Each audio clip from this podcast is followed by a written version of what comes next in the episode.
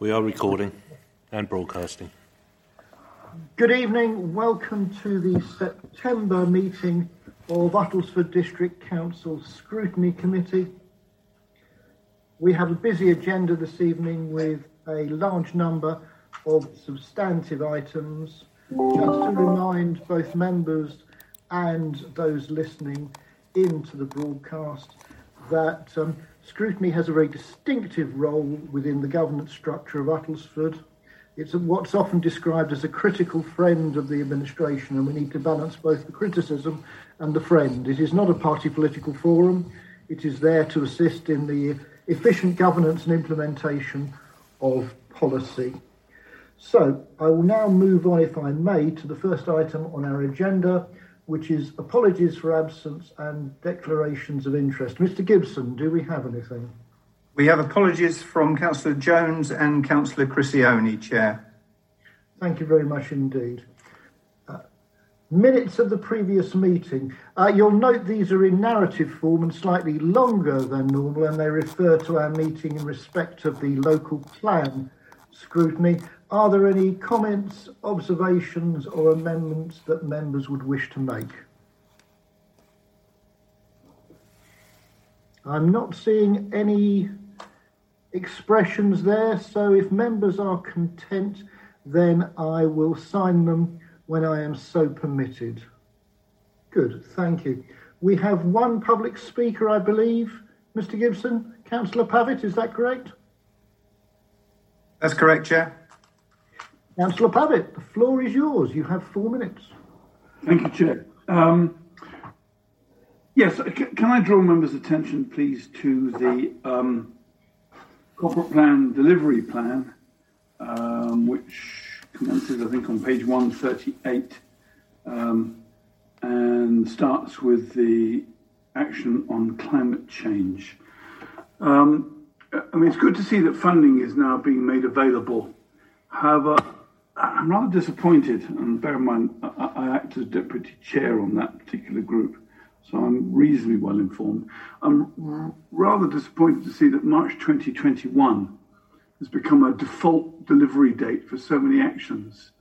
Um, all the more so when you consider that um, climate change, the climate change emergency motion was passed more than a year ago. Um, a specific concern is on page 140, where you, uh, item two, conserve our natural resources, uh, implement and enforce policies that protect water and reduce energy consumption. I fail to understand why that also has been deferred to March 21.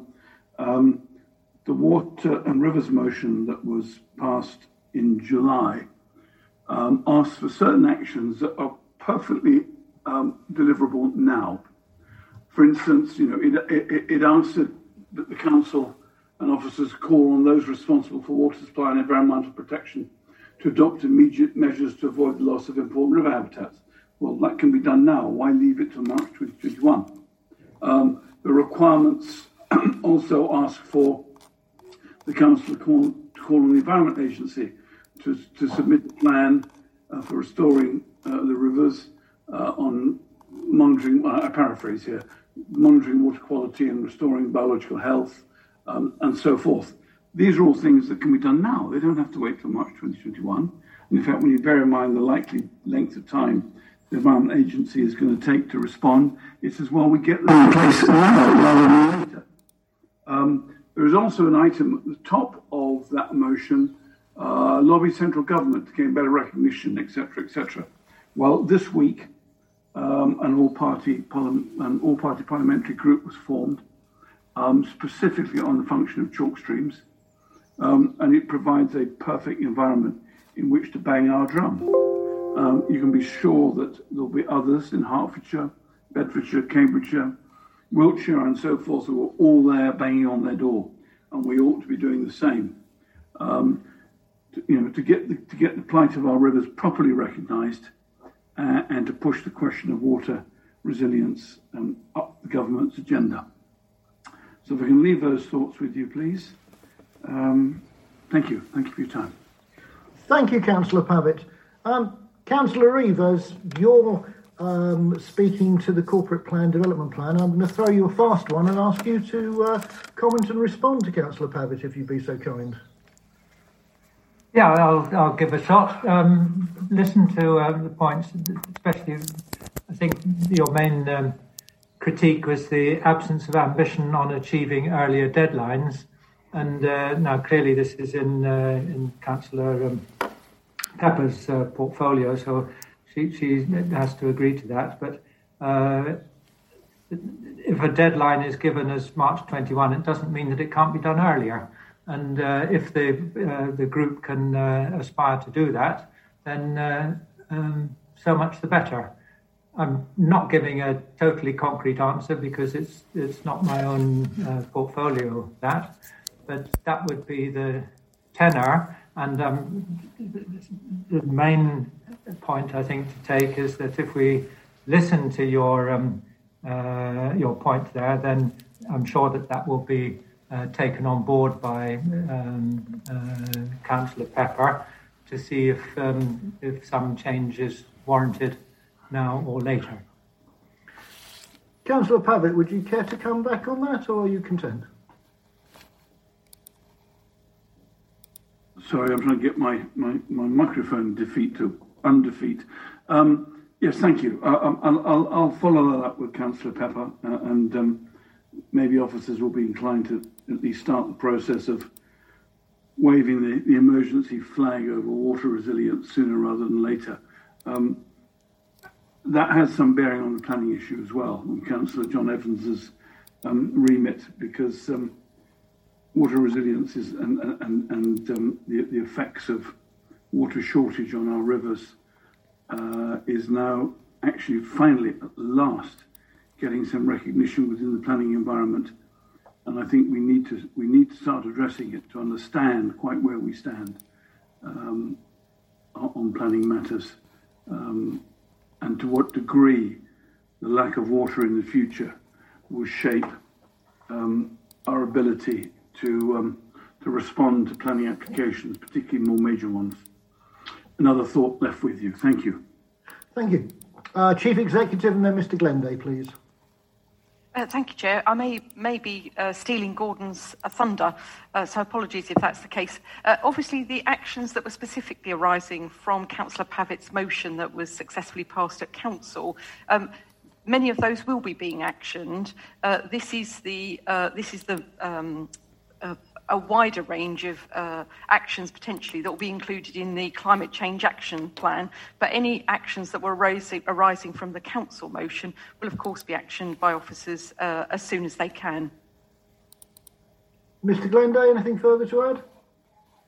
No, that's exactly it. And I was just going to add, as an example, we have already been in touch with the Environment Agency on the basis of the motion and they have responded saying that they're, they're looking into the issue and they will come back to us. So we'll, we'll keep you briefed on that. So as Councillor Reeve and Dawn says, that we, we are looking at that stuff already. Anyway. Okay, thank you very much indeed. Um, we'll move on now, if I may, out of order to item number nine, update on planning related studies. Uh, Mr. Glenday, would you care to speak to this? And then I'll ask Councillor LeCount to um, raise issues on behalf of the committee as a whole. Yeah, okay, thanks, Chair. Again, thank you for bringing this uh, item forward. Um, it's obviously a very short report. Um, at the last scrutiny, we were asked to um, come back again just to make sure that these, these important items didn't fall off the agenda. Um, clearly, the first item in terms of the airport um, whilst airport passenger numbers have been increasing, um, they're obviously nowhere near the, the levels that they were pre-COVID, and therefore uh, the fly parking issue hasn't risen again. Uh, officers are mindful of the fact that we understand that the public transport uh, car ratio has moved more towards private cars, I think because of fears of perhaps some people using public transport. So there is that to bear in mind as well. But uh, so far anyway, we've not been made aware of any real you know, significant issues around fly parking. Um, so there isn't really an awful lot to, to do on that basis. What I suggest is that we keep it under review, you know, maybe every three months we, we come back if there's anything happening. But clearly with the situation with COVID now, um, it's hard to see there's going to be a major increase in, in passenger numbers over the next three to six months, but we've got to keep an eye on things. In terms of the planning obligations group, again, that's fairly self-explanatory. The, the, the group agreed to wait until Christmas to review that. They've, they've got to come up with their uh, formal recommendations, but they'll be looking to do that early in the new year. And as regards the planning advisory service study, um, again, all the, the interviews that they'd undertaken have now been completed, apart from there was one or two that they were waiting for. I've told them just to, to get on and complete the report. Um, so they'll be finishing the report by the end of October. So again, I suggest that uh, once we've considered the report, we've considered what potential actions there would be from that, we bring the report back to scrutiny probably early in the new year. Um, and that's all I've got to say for the time being. Thanks, Chair. Thank you very much indeed, Mr Glenday. Uh, Councillor LeCount, then Councillor Driscoll, then Councillor Dean, please. That was, uh, I think that was a very good report, if I may say, uh, Gordon, actually. Um, basically, what we do know is that, the, that basically there's very few cars being parked anywhere. Actually, yeah. uh, as COVID's come come down, we will be looking at that again because it, I think it's something that will return. That's my first point. My second point is that the, the, the fact is that we will be looking at these major applications, um, and that will be looked at and I gather the, the, the group were going to be talking with other uh, committee, not committee members, but, but members, not members, I do apologise, officers, uh, with regards to actually discussing that more fully. And you're saying we do that in October, is that correct? Yeah, that, well, well, what we what we anticipate is that the advisory group have completed all their studies. They will effectively produce a report with recommendations we'll bring that back to you um, either later in the year, early, early in the new year, with what we think the uh, recommendations, what we should do with them, and what the proposed action should be. So there should be an action plan coming from the recommendation. Okay, I'm fine with that, Chair. Thank you very much.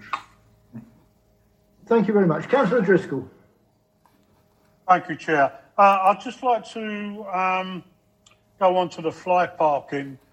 Uh, the Stansted Transport Forum uh, has actually agreed to talk to us at the next meeting about fly parking to see if we can sort something out. So it is a, a little bit further on than maybe people think it is.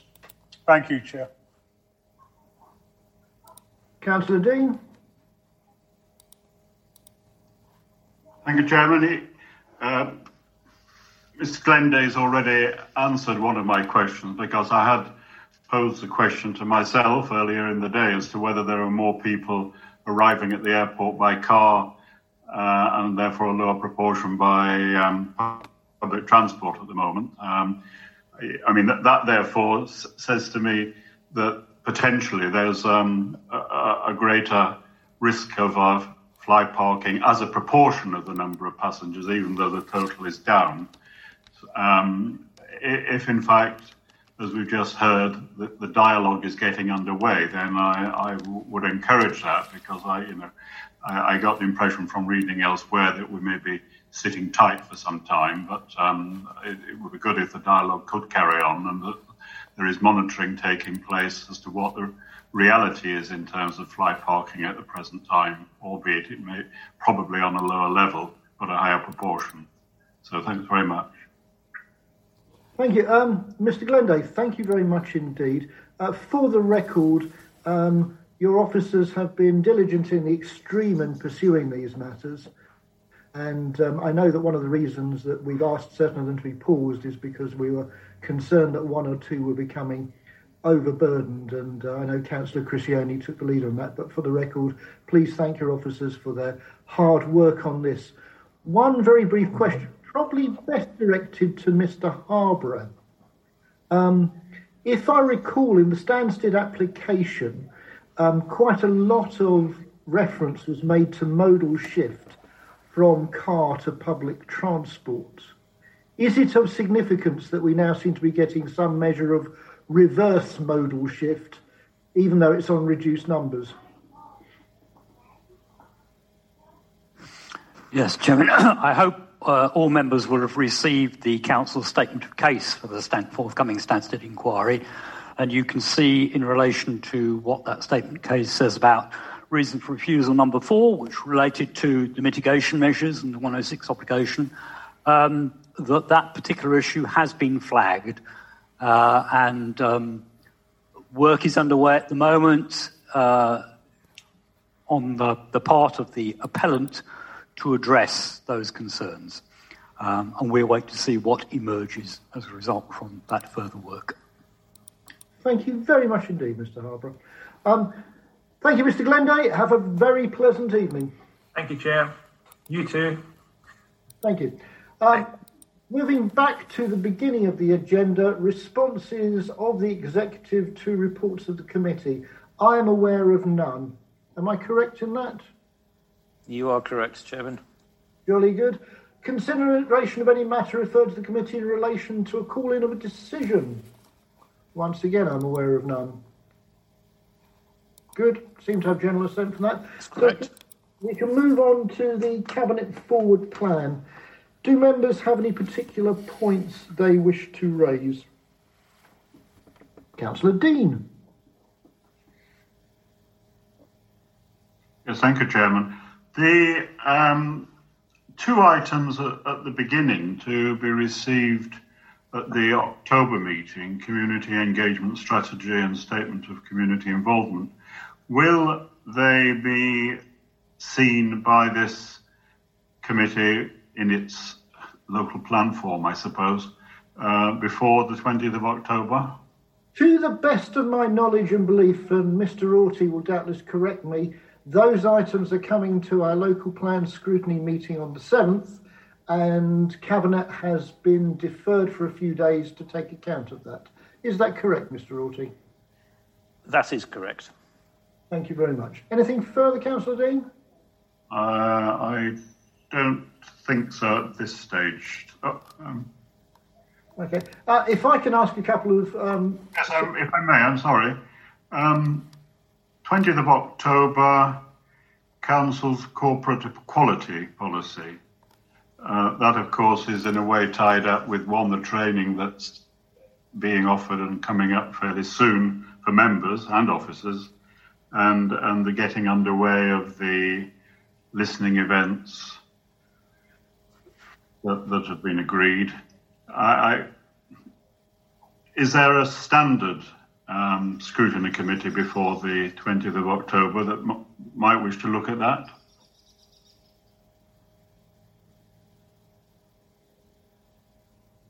Breaking up, Councillor. I'm breaking. You're, you're frozen. You. Right, you, are also frozen, Chairman. I'm afraid. Uh, we missed all of that. Right. Well, I'll have another go. The, the item on the core quality policy, is that coming through to you?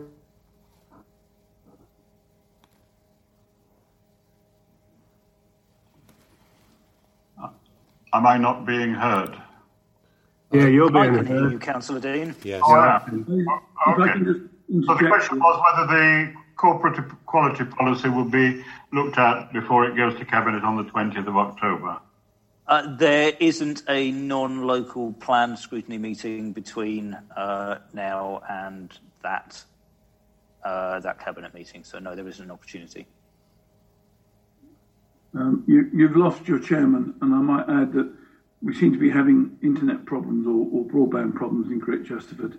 It, it, I was cursed with it this afternoon at another meeting, so we'll have to wait for your chair to re, re-engage. My question would be, Richard, whether the committee um, comes to arrangements for informal or offline uh, looking at pieces of particular pieces of work rather than waiting for a committee. Just that I consider this to be an important document.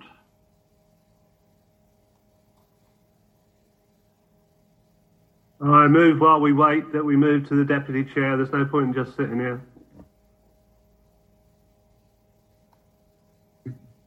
Shall we move on, or was that all? My confidence in taking over in the interim. Would you do that, actually, Jeffrey? No, I'm, I'm, I, you're the vice chair, Gary. So I'm suggesting that uh, if, if you're willing, you. you okay. Chair, I am I am letting Councillor Gregory back in. Hopefully, it'll be uh, okay. Let's see. Let's see what happens. Sorry about that. I've um, uh, I don't know what happened there. My connection dropped. Uh, where were we? My apologies. I just asked a question, Chairman, regarding the Council's corporate equality policy. We, uh, Richard Auty informs me that there isn't a, a, standard scrutiny meeting before the 20th of October. I'm wondering whether it's custom and practice for the committee, a couple of members to, or whatever, to look at something like that and, and take it offline or by email correspondence or whatever. Um, what's the general view of members? Would they wish to have some uh, involvement in that before it goes to cabinet?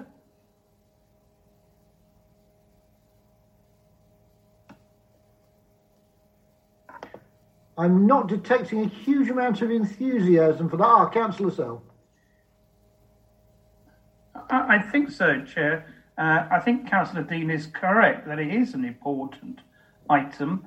And again, if it's sent out by email, those people who are interested will look at it and comment. Those who are not won't. Uh, but if there's an opportunity uh, via scrutiny uh, for those that comment to give a, some form of collective view via self, I think it should be done. Well, if members wish it, then clearly it would be prudent to do so. I suggest we have uh, three members um, I get the impression that you and Councillor Dean are willing to volunteer. So, could we have a third volunteer? I should say I'm quite happy to step back in favour of Councillor Dean and two others. I'm not detecting a huge amount of enthusiasm. I'm going to have to be uh, quite brutal here and say, Councillor LeCount, I'm going to call upon you to involve yourself in this matter. I'll take the third one. Thank you ever so much. Well, I just I just put my thumb up. I'm happy to. Oh, good old. Deal with it if someone is only there under duress. We've never put Councillor LeCount under duress. No, he's, he's, he's a very he's a very cool character. So, but if you wish, Councillor Driscoll, to take that on, please do. Thank uh, you very much indeed, Councillor Driscoll. That's extremely kind of you. Fine. So if we I look forward to the email. If we could arrange, Mr. Auty, for when the documentation is available for it to be circulated to Councillors Sell, Dean and Driscoll for some uh, consideration, that would be very kind.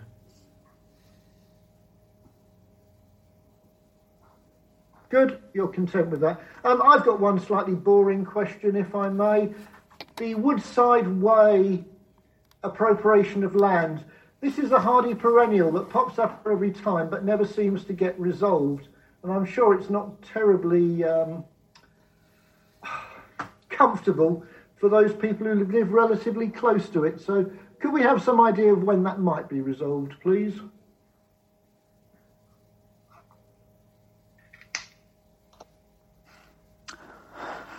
Uh, yes, Chairman. Oh. So um, uh, we don't anticipate it coming back to the next meeting of Cabinet.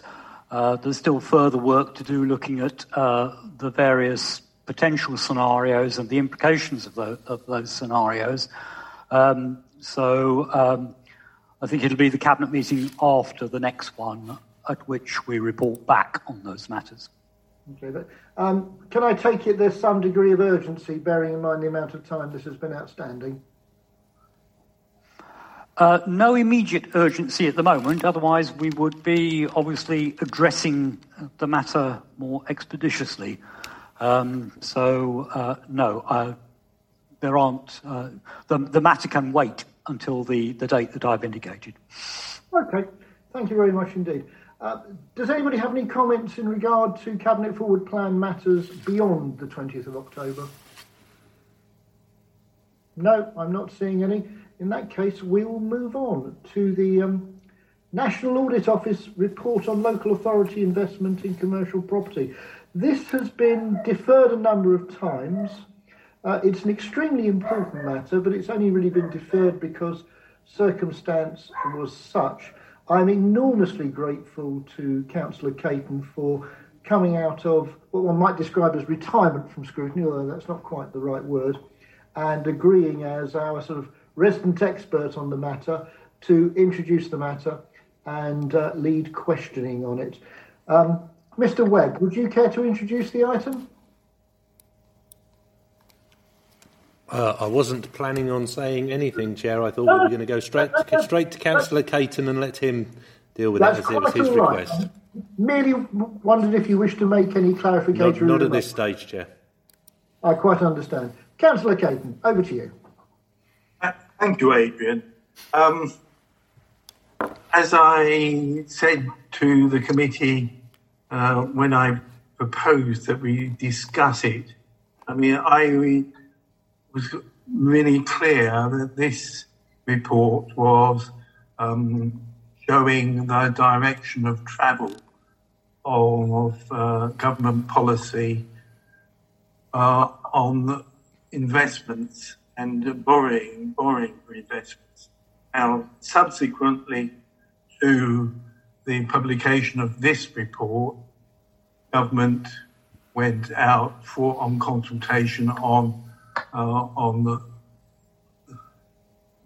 lending money from the by the Public Works Loan Board for investments for yield, and subsequently the government have um, said they won't allow uh, the Public Works Loan Board to actually lend money to bigger councils, of which Uttlesford is one, uh, to buy investments for yield. Now, I'm fully aware that we are actually borrowing on the open market for this, but the public loans work, um, public works loan board is the our kind of borrower of last resort, and therefore I still think it is something that the committee and the council should be aware of. And, one of my kind of concerns is that neither the, the government nor local government association has actually come up with standards that they think local authorities should um, live up to when they do this borrowing for yield. Uh, there are some anecdotal kind of measures which I think the council should be aware of. Um, uh, when I spoke last time, I highlighted the uh, the situation of the Spelthorne um, local authority, which is actually borrowing 50 times its annual income on uh, commercial investments. Uh, and at a public accounts committee, the chief executive of the CIPFA uh, openly criticised the Spelthorne level. He said uh, that council borrowed 50 times its annual budget to set up its property speed. You don't have to be uh, an accountant of the year to know that that is quite a lot of risk. And I think we as a council need to bear that in mind. And I know at the moment, uh, I think at the 300 million uh, level, we are something like eight or nine times our annual budget. So it's not as severe as Spelthorne, but I do think uh, when we come up to developing our kind of performance measures, our KPI, which uh, um, Mr. Webb tells me that the, the investment board is going to consider in November, that we should be looking at things like, you know, the, the level of um, borrowing that we are undertaking as against our annual budget, um, and also update the um, commercial strategy, which is hopelessly out of date at the moment. It does not reflect what we've done in the last uh, few months. Uh, and, you know, I just think we need to be much more open and transparent about this with both non uh, investment board members and the, the general public. Um, I would suggest that the uh, KPIs and performance measures are actually um, considered as an item on the scrutiny um, agenda, at least every time a, a, quarterly report is produced by the investment board. I mean, there are other kind of good practice things that I think we, we should be doing with our investments uh, decisions. So they are, they are, they do, they are best practice. Uh, and I think my overall attitude is even though there aren't national standards, we should be trying to become an exemplar of the, the local council's investment and actually trying to do better. Um, I'm conscious that there's still an issue about independent chairman of the investment board. I have raised the issue of ethical investment. We've not got anything written in our commercial strategy about the ethics or the climate change implications of our investment although I know that the Director of Finance is um, pushing the, the need for electric uh, charging points and those kind of things. But I think we should be actually taking a much more holistic view of the investment uh, strategy uh, than just looking at it from an income point of view. And so that's all I would like to say at the moment, Mr. Chairman. Thank you, Councillor Caton. Councillor Reeve, you're chair of the investment board. Um, any comments or observations? Yes, I think these uh, the points we've just heard from uh, Councillor Caton are, are, not new, and I think they've been uh, discussed in the uh, also in the investment board. And I thank uh, Councillor Caton for uh, re-raising them uh, this evening.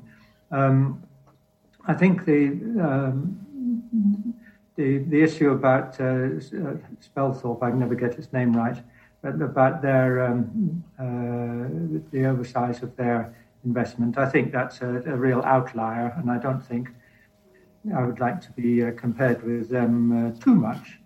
Uh, but I accept that we do need to be careful. I think the main point that uh, I wanted to make in terms of where we are along our path is that we're getting to the end of our uh, investment uh, portfolio. And um, so my own personal priorities as a, as a member of that uh, group are to, and, and the, the portfolio holder, is to actually um, um, complete our portfolio. Uh, and uh, whilst that's going on, the, the, last step of that, to start thinking of the next steps. One of the next steps being indeed to review the uh, the ongoing maintenance of the uh, portfolio and where we go from there, and the uh, constant uh, updating of the the strategy documents, policy documents. So um, all of those points that are raised are good ones. I think, though, in terms of priorities, the first one is to get the to, to summarising the, to get the portfolio complete, and then after that to start the process of uh, renewal and improvement. Thank you. Thank you. Councillor Sell. Thank you. Uh, to declare I'm a member of the investment board, uh, so some of the comments I'm going to make, those members will have heard. One first thing is, I think we will have to determine as scrutiny what is our relationship to the investment board. A bit like what's our relationship to the local plan leadership group. I, I think there is a role there. Uh, I think Councillor Caton has made some valid points. I made the statement that the priorities Councillor Reid just said was to fix the hole in our general fund, to try to help us to bring in revenue streams to do that. And we have not quite completed our 300 million, but we're quite a while on the way to do that. But I think when we discussed at council, you may recall Amazon, some members expressed some disquiet. Please hold, your meeting has been temporarily adjourned.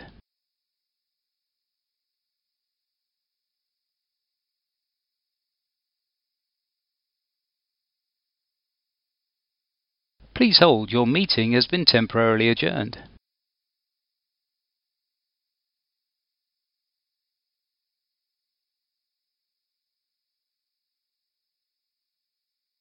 Please hold, your meeting. Thank, you, Adrian.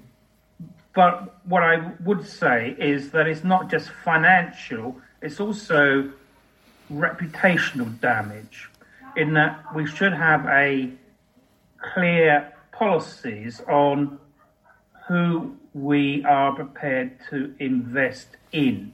I know that the Director of Finance has always made it clear, for example, at Chester Research Park, which we completed some time ago, that we wouldn't entertain firms who, who use animals in live experiments. Uh, but I think it would need to go beyond that. So I think once we've got our 300 million, we should revisit the commercial strategy and think about getting some transparency, thinking about a bit more about how we can help Uttlesford and also directly and also the east of England. Thank you. Thank you, Councillor Sell. Uh, Councillor Lavelle? Thank you. So I'm, I've been somewhat interested and surprised by some of the comments, and I'll put it in that way, because I believe that we are trying to revisit a lot of things that have already been covered in great detail in the setting up of our investment board and our investment strategy. I mean, let, us start with the first thing. Our investment strategy has been discussed twice in full council already, and we have a commitment to bring that back each year to full council for um, revisiting. So, Councillor Sell is absolutely correct the investment strategy should be looked at regularly, and we have already committed to look at it once a year, which is probably an appropriate time frame because you have to be have time to implement a strategy after you've agreed it. You don't want to change it every five minutes. The second thing is there's um, a, topic about that was raised by Councillor Caton about the review of the investment decisions. And again, I'm just wondering what perhaps I have missed here, because my understanding of our investment decisions is that the process that we have is an extremely robust process. We have the council officers who identify and screen potential opportunities.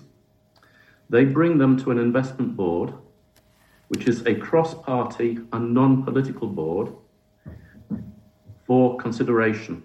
That investment board includes two independent members who are expert in their area but have no voting right. They are there as consultants and support to the investment board to try to ensure that we take a, a whole range of different things into consideration in determining whether we wish to support or not an, uh, an opportunity. After that, so it's gone through two groups already, it goes to Cabinet. And Cabinet then consider it. And finally, if the if cabinet believe that the investment is appropriate, it's taken to full council for consideration by all council members. So our level of scrutiny and oversight is already enormous. I do agree that there is a role for scrutiny, there's a very important role for the scrutiny committee relating to the uh, to our investment ac- activities. I, I believe that role is to ensure that the investment board are considering the opportunities appropriately and that the process that's detailed is fully is, is followed. I also agree with Councillor Sell that there is a, a, serious risk of reputational damage. But I don't think it's the, reputational damage that he is talking about. I think the risk of reputational damage is enormous to Uttlesford District Council if we are not seen to be managing our finances appropriately. And the great value and benefit of the process that we have put in place for this investment board is that we have enabled our council to have adequate finance in a very difficult period. We've enabled the council to have that adequate finance in a way that's sustainable ongoing. Councillor Lavelle, may I, may I just interrupt for a second? Um, you're coming up to five minutes now, so could I ask you to curtail your remarks, please? Thank you, Councillor Gregory. In fact, that, that, that, this is the end of my of my uh, my talk. So I, I agree with Councillor Sell relating to reputational damage. I think, as all councillors, we have to be very careful to ensure that we do not damage the reputation of our council. And I believe that what we're doing with our investment board is supporting that position and our reputations. Thank you. Thank you, Chair. Thank you. Councillor Coote. Yes, I mean, uh, I fully concur with uh, Councillor Lavelle. I was going to ask two or three questions back at uh, Councillor Caton about uh, something that I'd missed, but obviously I haven't missed it. It sounds as though uh, I'm on the same lines as Councillor Lavelle. But the only thing that I was concerned about that hasn't been mentioned is that Councillor Caton said that we should be open and transparent. I thought we were. I thought we'd put those processes in. If I'd missed something, I would be very, very annoyed, and I would certainly speak up uh, if it wasn't open and transparent. And if Councillor Caton has something to pass on to me as a scrutiny member, please do, because I, I can't see how we could be any more open and transparent, if I'm honest. Thank you, Chair. Councillor LeCount.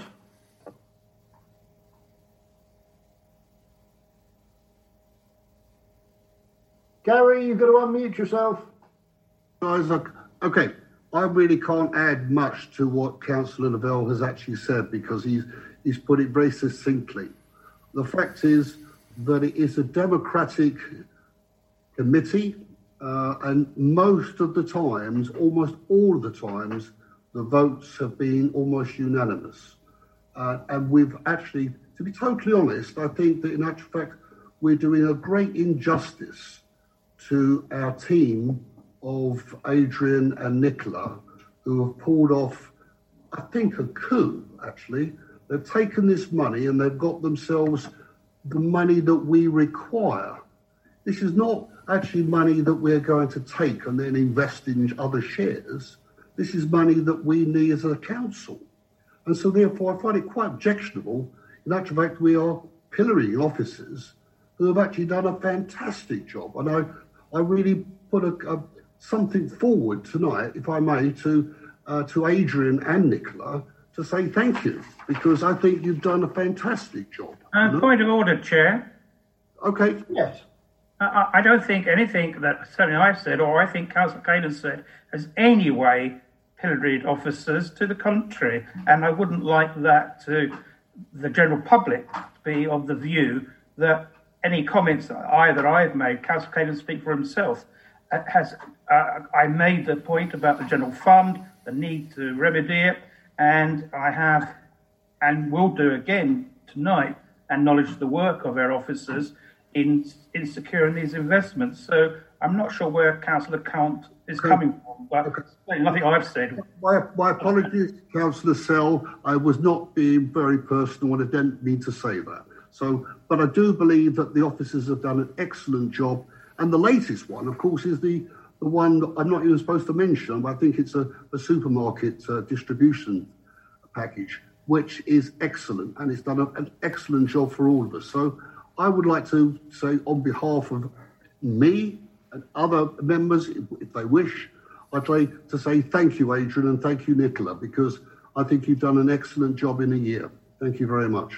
I, I see that Councillor Hargreaves wishes to speak. Before he does so, a couple of observations, if I may.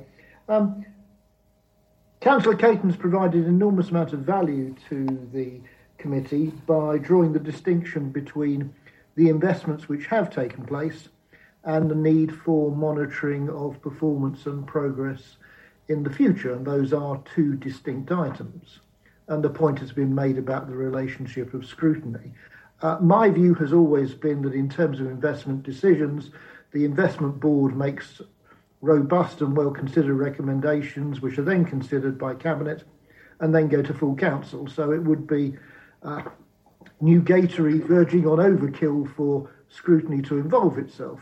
It's a matter for the committee whether scrutiny wishes to involve itself in the ongoing review of the performance of our investments, but arguably that's going to come forward as budgetary items and as parts of the medium term financial strategy update. So uh, we may well be arguing over relatively small points of dispute. What is transparently clear, however, is that uh, Mr. Webb, uh, Ms. Whitman, and Ms. Knight have presided over very impressive performance, and we are clearly not Spelthorne. We're clearly the anti Spelthorne in terms of the extent of our due diligence and professional uh, approach to these matters.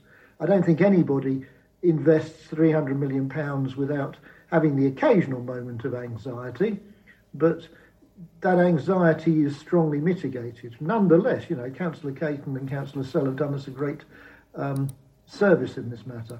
Councillor Hargreaves, then Councillor Caton. Thank you very much, Chair. I think possibly we're running to an end on this, so I'll be brief. Two two points. Um, I read through all of this document. It seems like months ago, uh, and helped participated in the response, which uh, Mr. Webb did most of that. The response, I have to say, to government was uh, robust.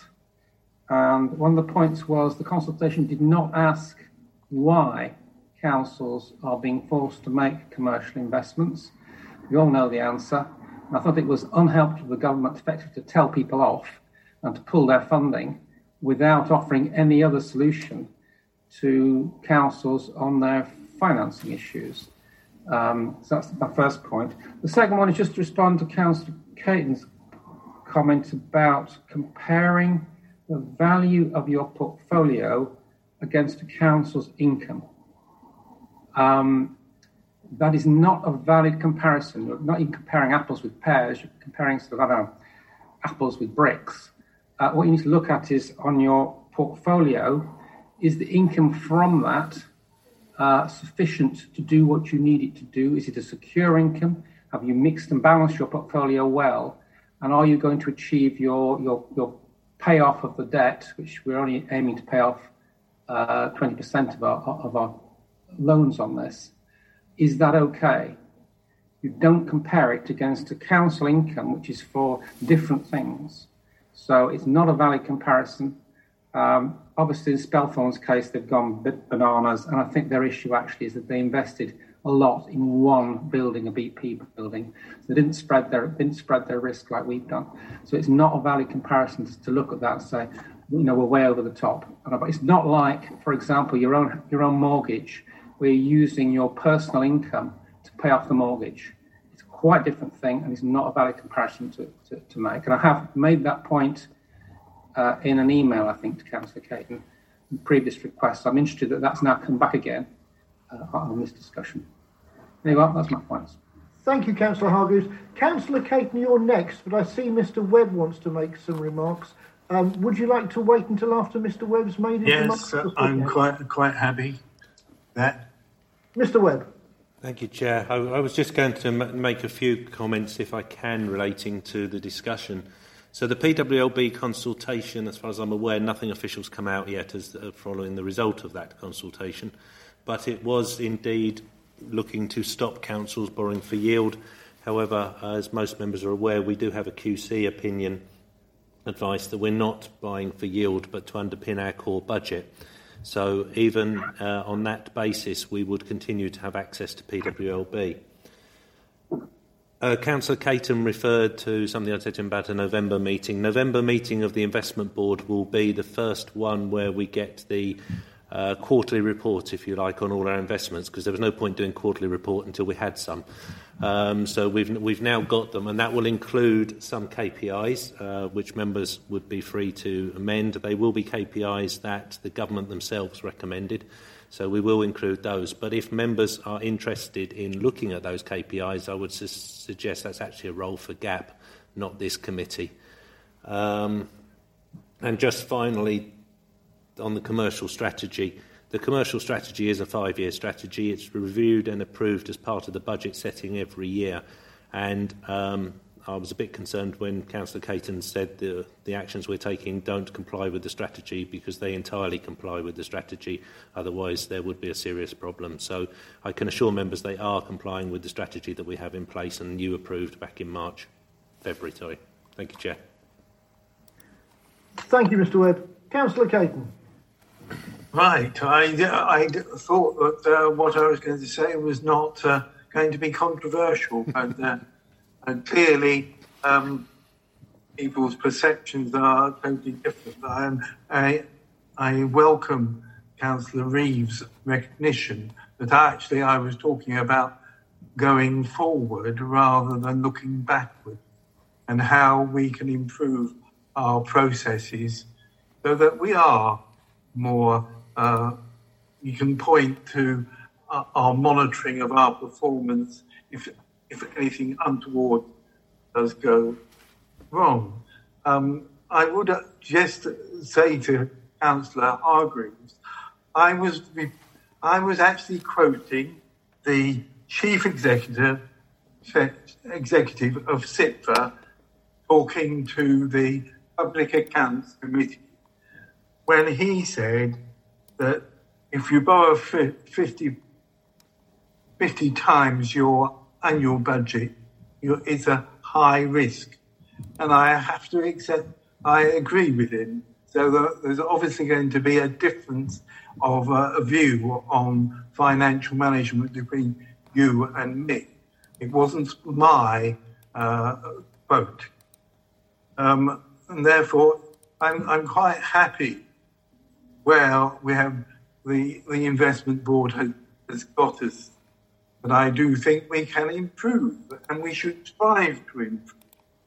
Um, and that is why I have continued to uh, make these points at this committee because I was requested by the chairman to continue So I'm, I'm slightly perplexed that people think they can have a go at me when I've been actually doing something on behalf of the committee. But there you are. I'm a politician. I've got a escape. I do think it was unwarranted. Thank you. Thank you, Councillor Caton. Uh, Councillor Count, you have your hand up. Is that from the previous point, or do you have a further point to make?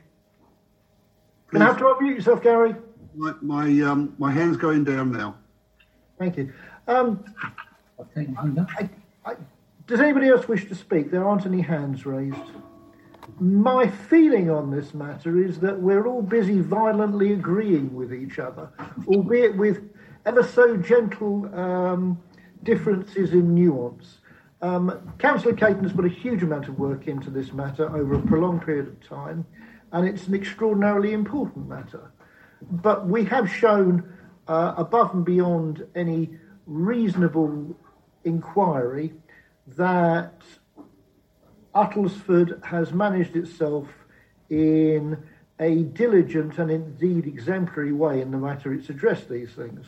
Nobody could invest 300 million pounds without being concerned, and I've seen, you know, many articles and letters in the press uh, from the public expressing those concerns. But as has been pointed out, you know, we are between something of a rock and a hard place.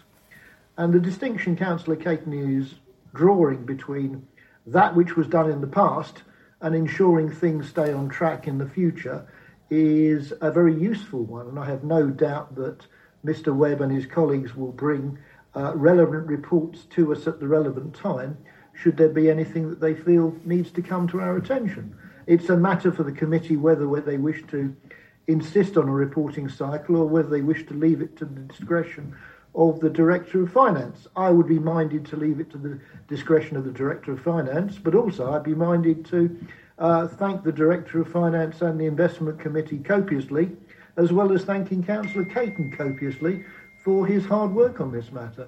It's a very good example of the Council undertaking effective work with effective scrutiny. If I may, and if there are no further comments or observations, um, I think I'd like to move on. Ah, Councillor Sell. Briefly, just asking for clarity, I think Mr Webb said that he felt there was a role for GAP in monitoring KPIs. So I just think there should be some clarity as to we don't want to duplicate the work of what is another scrutiny committee. I'd also like some clarity um, from Mr. Webb, not just from myself, but all members. We have said tonight that we're very proud of what has been achieved, but I'd like to know when is it safe to go to the public and say, right, um, we update our various parish councils. When can we say we've completed this particular deal and uh, so we know what should be in the public domain. Thank you. Mr. Webb, would you care to comment on that? So, yes. Um, so, in terms of the publicity, you will see from the next report that we've actually named all of the ones that have completed. So, you are at liberty to do as you feel free with your uh, various parish councils, and we have issued a press release this week setting out those, and over the coming weeks, we will probably be doing a press release each week on a different investment, so taking us for the next four weeks or so. So we will include members, obviously, in that distribution, but you can now talk to them about the ones that I've told you that have completed and that you have listed in the next report. Uh, in terms of the KPIs, what I, I think I said, or what I should have said if it didn't come across properly, was I think members were talking about the KPIs and whether there was a role for scrutiny. What I said was there are KPIs which, if members wanted to get look at and get interested in beyond that work of the investment board, I think that sits with GAP committee, not scrutiny committee. Um, but there, there are a full raft of KPIs that all members will see. Um, and as I say, if GAP want to, we, we still need to refine exactly because I think they will probably go to GAP anyway as part of the suite of KPIs, but we just need to work through that. Um, but um, it is a GAP role, not a scrutiny role, I would suggest. Unless anybody has any objections to Mr Webb's interpretation, then uh, I think his uh, view that this is a GAP matter is one that should prevail. Uh, is there general assent to that? I'm seeing some measure of general assent. Is there any dissent? Okay, then we will ask that uh, we record in the minutes that we think uh, future monitoring is a matter for GAP. Thank you very much indeed. Um, the timing is, is exquisite, as Mr. Gibson and I had discussed a brief break after this item, and it's coming up almost exactly to 8 o'clock. So we will reconvene at 10 minutes past 8. Thank you very much indeed. And uh, Mr. Webb, if you could stop the. Please hold. Your meeting has been temporarily adjourned.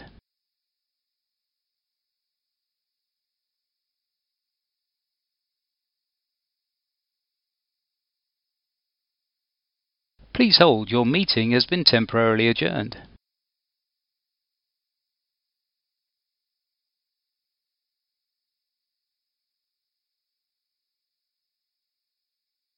Please hold. Your meeting has been temporarily adjourned.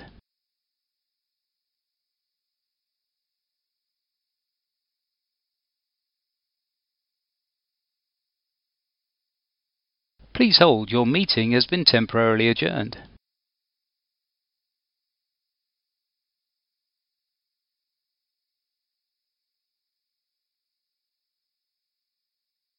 Please hold. Your meeting has been temporarily adjourned.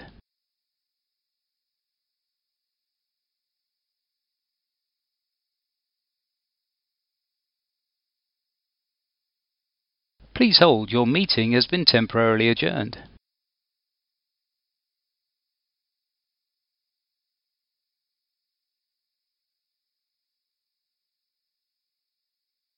Please hold. Your meeting has been temporarily adjourned.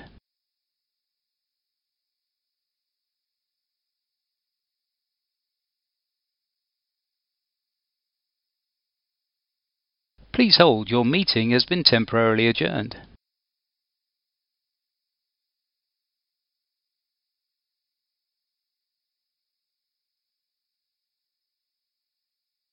Please hold, your meeting has been temporarily adjourned.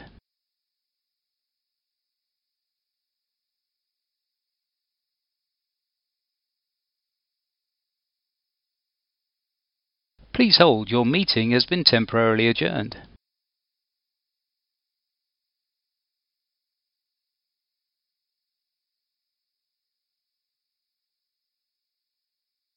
Please hold, your meeting has been temporarily adjourned.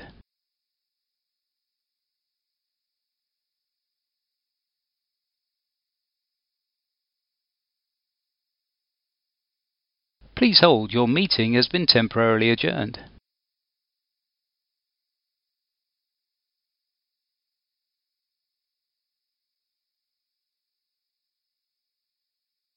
Please hold, your meeting has been temporarily adjourned.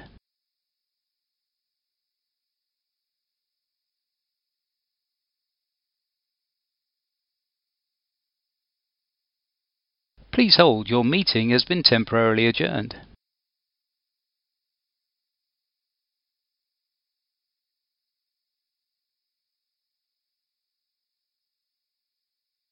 Please hold, your meeting has been temporarily adjourned.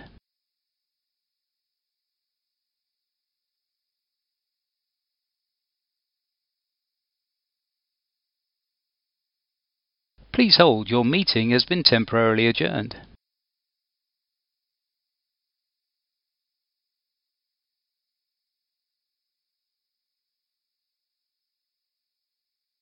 Please hold, your meeting has been temporarily adjourned.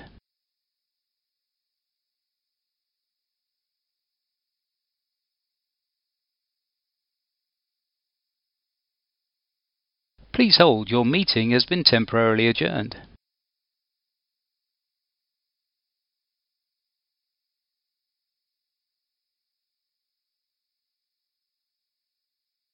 Please hold, your meeting has been temporarily adjourned.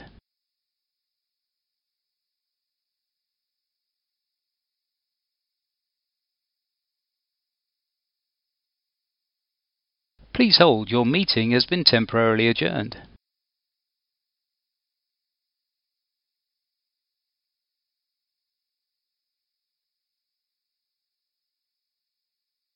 Please hold, your meeting has been temporarily adjourned.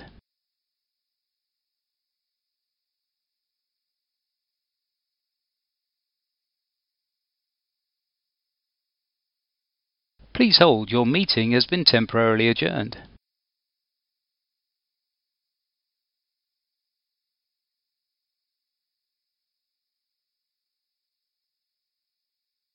Please hold, your meeting has been temporarily adjourned.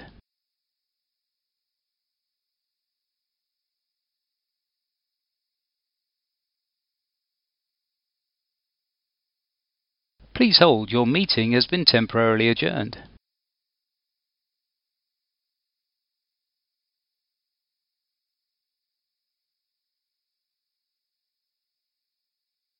Please hold, your meeting has been temporarily adjourned.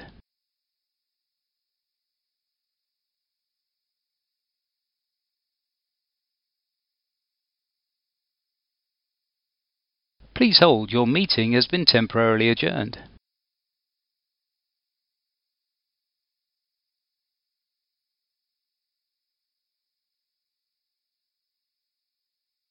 Please hold, your meeting has been temporarily adjourned.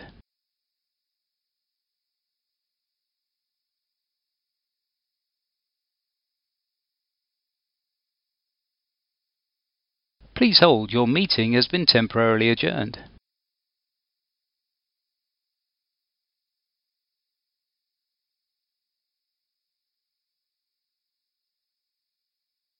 Please hold, your meeting has been temporarily adjourned.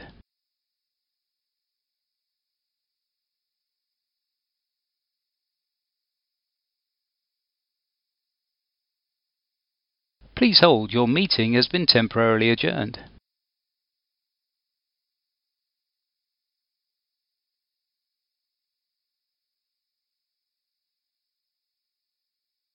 Please hold, your meeting has been temporarily adjourned.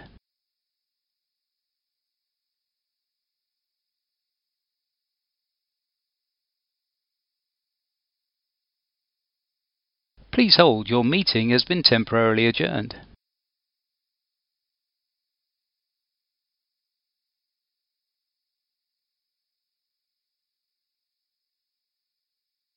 Please hold, your meeting has been temporarily adjourned.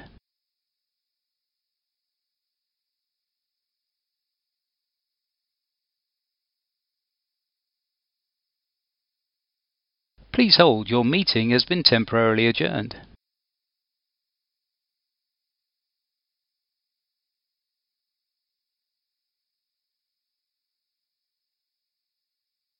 Please hold, your meeting has been temporarily adjourned.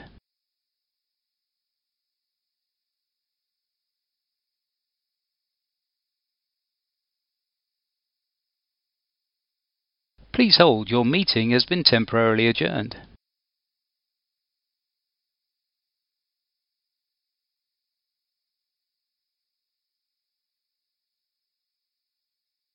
Please hold, your meeting has been temporarily adjourned.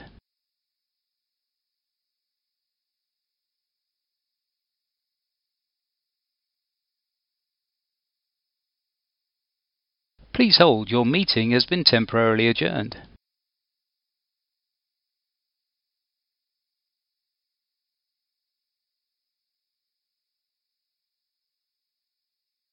Please hold, your meeting has been temporarily adjourned.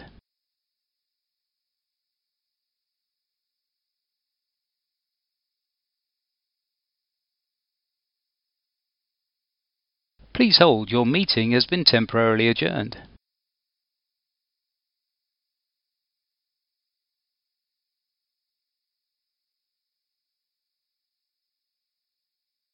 Please hold, your meeting has been temporarily adjourned.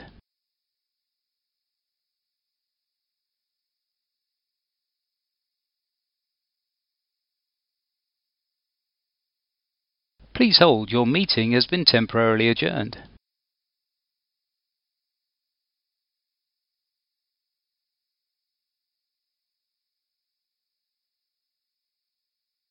Please hold, your meeting has been temporarily adjourned.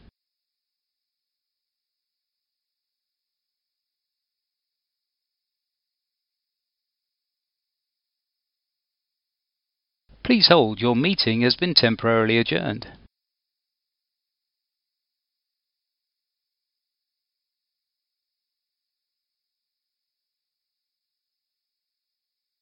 Please hold, your meeting has been temporarily adjourned.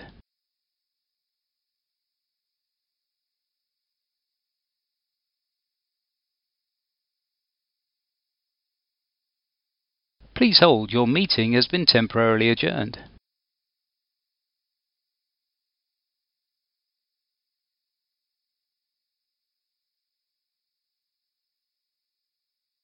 Please hold, your meeting has been temporarily adjourned.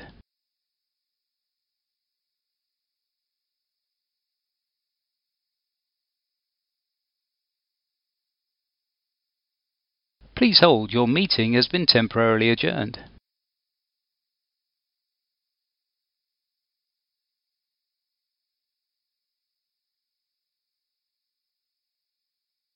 Please hold, your meeting has been temporarily adjourned.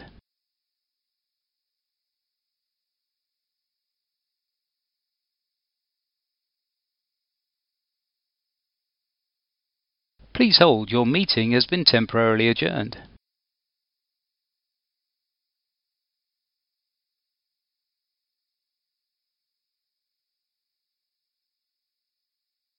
Please hold, your meeting has been temporarily adjourned.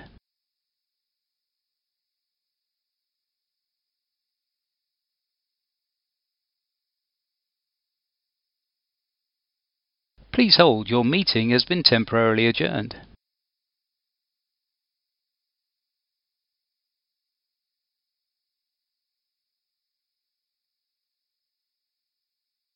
Please hold, your meeting has been temporarily adjourned.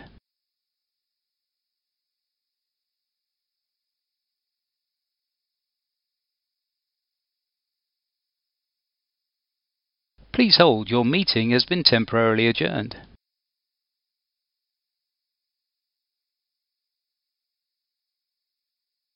The meeting of the Uttlesford District Council Scrutiny Committee. We have reconvened after a brief recess. We are on item seven, medium term financial strategy, mid year update. Councillor Hargreaves, would you wish to introduce the item? Yes, thank you, Chair. I'll say a few words. Um, first caveat is looking particularly at the 2021 figures. This, of course, is something, these figures are as produced a few weeks ago. Circumstances appear to be changing again, um, so matters could get worse. Uh, but this is the best estimate of, of the outturn uh, for, for this year. Um, I would draw to your attention that, however, this has been uh, thought about, and if you look at the reserve allocations that are on page 118, you'll see there's a £500,000 been put in for emergencies, and that is there uh, in case things get worse and, and we, we have uh, further financial difficulties. Um, on the impact of, of COVID, uh, the government has, has helped us out. The figures are on here.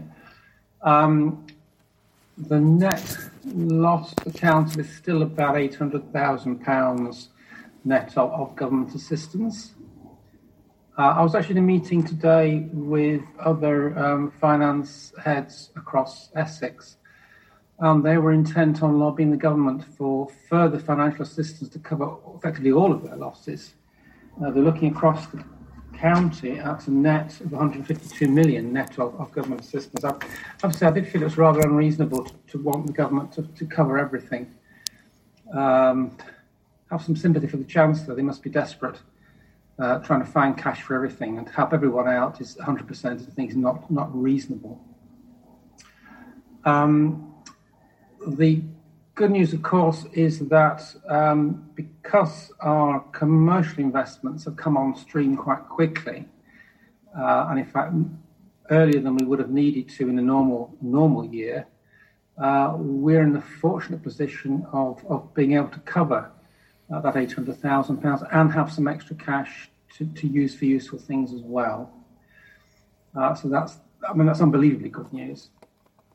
Um, on the, the more long term picture, um, we're still on uh, a one year settlement from the government. Uh, they haven't done their fair funding and business rates review. I think the consultation on the business rates review just just finished, uh, but we're still on a one year settlement. Um, so what we've done there is we've assumed.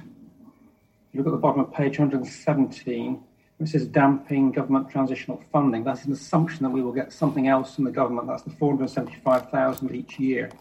We've just pushed that out another year uh, and, and um, assume the new homes bonus is just going to continue for, for a short while longer. Um, we also still still need to be aware of our own economies, of looking for savings, of looking for whether our fees and charges need to be increased. As has been commented before, of course, we have a, a council services have continued very well with an office that's, uh, I think, largely empty. That's something that needs to perhaps be looked at for the future. Um, let's have a look. Um, but the really good news, I think, is that long term we are now really on track to ensure that we are independent, really, of, of government funding plans. Uh, our funding will be council tax, uh, business rates, fees and charges, and our um, our own income, uh, and that's and that's a good mix. And I don't think we will be subject to the worries as to what the government's going to do next, what the government's going to cut. So I think it's very good. Um, you've seen the list of additional fundings that we're able to allocate. That's on page 118. So climate change over three years, uh, a million pounds. Um, then we've got the Business um, Recovery Fund. That is in the following year, 2021 22. That, by the way, is not money coming out of uh, investments. That is a switch of reserves because we had a very large reserve for business rates for appeals against valuations. And those have been tailing off. And the reason we had a big reserve is because if you do get hit, it can go back a very long, uh, I think back to 10 years. So that's been tailing off. So that's enabled us to say for the following year, we intend to switch that reserve into a business recovery fund. So there are other neat sort of symmetry. Uh, that one business reserve goes into the, another business reserve. And we've got the um, money for uh, the large scale sports projects and the one and a half million extra on the waste depot relocation. And as I previously noted, um, that um, we have the half million pound emergency reserve in case things get worse again on, COVID. And um, we are holding a, reserve of just over a million pounds, uh, which is was against other, I think, um, government cuts. We're now saying actually because we're reliant on our own investment income, that funding now is, is deemed to be an investment income protection reserve of a million pounds. So should anything go wrong with any of our investments, we've got that pot there. Should we find we've got a void, we've got people wanting rent reductions, that's the thing. We've got we've got some comfort there. Uh, generally, I would say on the investments, um, it's probably a slightly conservative picture we're looking at here. I think we may end up getting better than that, but we'll see. And um, Councillor Reeve may have comments on that. But I think uh, it's looking at a reasonably good picture and a lot better than it looked even a few months ago. Um, I think that's all I need to say for the minute. I'm happy to take questions. I may need officer assistance if anyone gets detailed. Thank you very much indeed, Councillor Hargreaves. Councillor Dean, I can see you had your hand up, but I'd have been calling you in any case, bearing in mind our correspondence earlier today. Councillor Dean. Well, thank you, Mr. Chairman. I'm not going to start to tackle my list of 60 questions at this stage. uh, the, only, point, I, well, first of all, uh, I'm pleased that uh, things are looking uh, much more stable than they w- were a few months ago, although as as to what's going to happen to the economy from now on to Christmas and beyond, who knows? But uh, what and what I'd like to just ask about is the business recovery fund of one million pounds. Has any thought been given to a strategy, a purpose behind this? I, I mean, it it seems to me there's a possibility uh, say it's a possibility that uh, significant impact on the local economy because of the downturn at Stansted Airport, which has been already been mentioned this evening. Akin, in some people would say, to the loss of the mining industry in some areas. That's perhaps taking it a bit too far, but nevertheless, it's it is significant. Uh, so if we've got a pot, we need to have a policy behind it so that when somebody knocks on the door, we we can um, say yes, you qualify, or no, you don't, or we've got our own plans for inward investment. I, I don't know what what's behind it. It'd be helpful just to hear something, please. Councillor Hargreaves. I think I might be deferred to Councillor Reeve on this, if uh, that is his portfolio. Yeah, thank you, uh, uh, thank you, Chair. Uh, yes, I will. I'll try and answer on that one. And this is uh, this is new. Uh, the fact that we've been able to um, take that, and I'd like to thank Adrian Webb and Councillor Hargreaves for for that allocation and the well, and the, the, the council and collectively and since it is new, it needs thought. And uh, so the, the initial thinking on that is now uh, starting. It would be absolutely premature at this stage to uh, uh to take any conclusions from that, and so I'm not going to uh, uh, attempt to list any of the ideas now. but what it does do is give us some, and compared with the problems that the district is going to be facing over the next uh, 12 months, or the residents and businesses in the district, this is small money, of course, but it'll give us uh, some uh, seed money to start doing some of the thinking to help people who will inevitably be uh, in difficulties over the coming period. And so, what we need to do is to think very carefully as how best to make use of that money to get the best return out of it to, uh, to help the majority of the businesses. It would be very nice to be able to say, uh, especially after the events, and speeches of the last uh, two or three days by our Chancellor and Prime Minister, uh, this is what we'll do in that great uh, uh, jigsaw puzzle. But it, I'm sure you can understand that it's premature to, to do that, but work will absolutely be starting to um, start making a plan. And I'm quite sure that we'll all be uh, uh, contributing our thoughts to that over the coming period. Thank you. Can I just come back and ask Councillor Reeve, will you be engaging with the business community to see what their thoughts are? Not yes. as individuals, but I mean on a strategic basis. Yes, and I'm, I'm quite sure that as part of this uh, uh, process that uh, those types of engagements will be taking place. I, it's again uh, premature to say uh, um, uh, how that will be done, but I'm quite sure that uh, that those processes will be taking place. Yes. Good. Thank you. Any further questions, Councillor Dean? Not at this stage, thank you, Chairman. Thank you very much. Any other questions from members? Councillor Sell. Thank you. Yes, there is some good news there, uh, as Councillor Hargreaves has outlined. Um, following Councillor Dean's point, uh, both he and I were founder members of the Stansted Business Forum, so we're very happy to put uh, Councillor Reeve in touch with them, even though clearly they're not meeting physically. They do have a database of email addresses, etc. So if you have any forms, any consultation questionnaires you want filled out, uh, in the future, I'm sure they'd be willing to do that. I have two questions, Chair.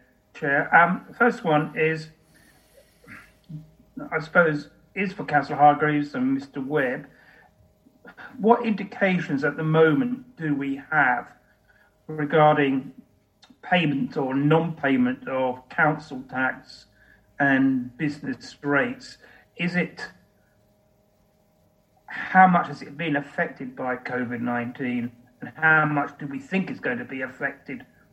That's the first question. I don't want the two questions together, Chair, or one at a time. I think we'll, uh, we'll leave it to Councillor Hargreaves to decide how he answers those. Right. The second question is perhaps not so much for Councillor Hargreaves, but I wanted more information about the sports facilities because we hear very little from the portfolio holder regarding sports. I've got no idea where the sports strategy is. And yes, we've been allocated some money for three years. There is a view in the south of the district, particularly in Stance, that um, we're not seeing much uh, investment and it's a growing area. So once again, is Will there be consultation? Uh, I realise 150,000 per annum probably is not going to buy too much, but I'd, I'd welcome more information. I know it's not Councillor Hargreaves' portfolio, but from Councillor Armstrong as to uh, why has the money been bid for, what's intended to try to do with it. Thank you. Uh, let me just try, try and answer on the sports things. Uh, we've already got a committee, we're already committed to supporting the uh, Saffron Walden uh, application for um, a successful application for the county high. Uh, so effectively that, that spend, we've already agreed to do that. Uh, the other one's obviously to make sure we're doing the same thing across the rest of the district. Um, I would think really we are looking for something fairly big stuff I would say that this is probably um, your sort of starting gun, if I can use that as a, the wording, to, to prepare um, projects or a project uh, for your area, for if you're looking at Stansted, um, to, use to spend this money. And to get to be able to allocate a grant, you have to have a, a worked out project to allocate it to. So somebody's got to start with that, put a bit of seed money in to develop the project, which is something maybe you could do with the award initiatives, parish councils can fund that sort of stuff, then produce a project, and then we can add some funding to it. So I think it's probably more up to yourselves, we're talking basically about Stansted, uh, to, to, come up with something uh, which we can then uh, uh look forward to, to supporting. Um, forgot what your previous point was. Um, Chair, could I just quickly add to that? Thank you to Councillor Hargreaves. Can I just make sure then, from what you said, apart from the commitment to Saffron Walden, uh, the no other projects have been determined, and therefore, uh, as you may know, uh, or may or may not know, uh, Stansted Sports Association um, is wanting some help regarding their their grounds, and uh, and we ha- will have a new parish councillor uh, who's going to be co-opted very soon at Stansted, we think who is chair of the tennis club and a member of the sports association. So at parish, we will be getting a sports strategy. My question really is: uh, we have time because we don't want to lose anything of this, as it's over a three-year period.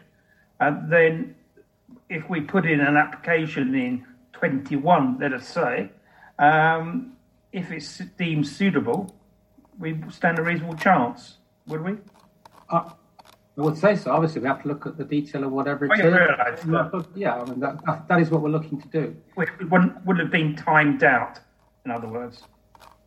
No, I mean, the, these are reserves also, which once they're there, if they're not spent, I would assume they will be carried forward to the following year. Uh, so we're not, it's not going to be a case of, oh, sorry, you missed the boat. Uh, we mm. move this off. Uh, so that, that would not be the intention. So, but anyway, if you've got plans, I would suggest press on and get something decent put together, and we can look forward to, to financially supporting. The Walden one, again, lack of detail. How much have, has the council pledged to support Saffron Walden? Uh, I think. Can, sorry, can I can I come in there, Chair? Um, just for clarification, I think Councillor Hargreaves, when, when he mentioned there's a commitment, I think that's a commitment from his own administration. It hasn't been through the council at all yet. No. But the intention, I believe, is for 100. What the, what the level of commitment I think, is? I think it will be 150,000 is, is what they are looking to do. Well, it's and, good to have some transparency. Yeah, Thank that, you, Mr. So that, that will uh, come out. Uh, because we know that that first year has been allocated. I'm not arguing the merits and demerits here. I just want to be clear of my figures. So thank you. Oh, I'm going to your second question, which is actually about um, collection of business rates and council tax. If I can remember back to what the briefing I gave in the cabinet meeting a week ago, so ago, um, business rates we don't really have a problem with because uh, a lot of our businesses have been given business rates holidays. So we're not we're not being required to collect anything.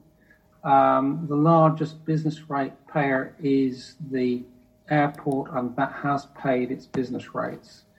So we don't uh, really have a problem on the business rates. Um, interestingly, we do get a little little cash back on on collection of those um, if we do a really good job. And we've had to on on the uh, figures we've had to to cut that little credit out because actually, if you're not being required to collect anything, uh, you can't really claim a credit for your crackingly good collection job. Um, council tax, I think, is a little bit more problematic. I can't remember the exact figures, uh, but the way it is accounted is it will be accounted in next financial year. Um, perhaps Adrian or Angela can actually supply the the, the, the, detail on that. Well, if I if I just give rather than detail because we don't have the detail with us, but if we just give a bit of an oversight. Um, I mean, clearly there is an impact on our council tax collection from where we are at at the moment. Most people did get, who were struggling and were furloughed, for example, did get a two-month holiday at the start of the year than at the end of the year. So, you know, that has affected the what would be the traditional collection rates. I think as, as well, we need to see what comes in on the 1st of October because obviously the furlough scheme has changed a bit over the last few months and will go completely to be replaced by something else, obviously. But um, we need to see what that is. Members also need to be aware that I took the decision that we would not do enforcement at the moment. So we are not issuing summonses at the moment, although that is about to change because we've got to get back at some point into normal activity.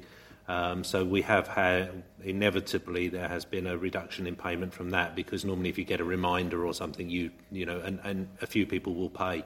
So it has definitely had an impact. We will get the figures together once we have had the October payment run, the first of the month, which is um, quite a big one, and we'll get some figures out to members so that they can see what the impact is.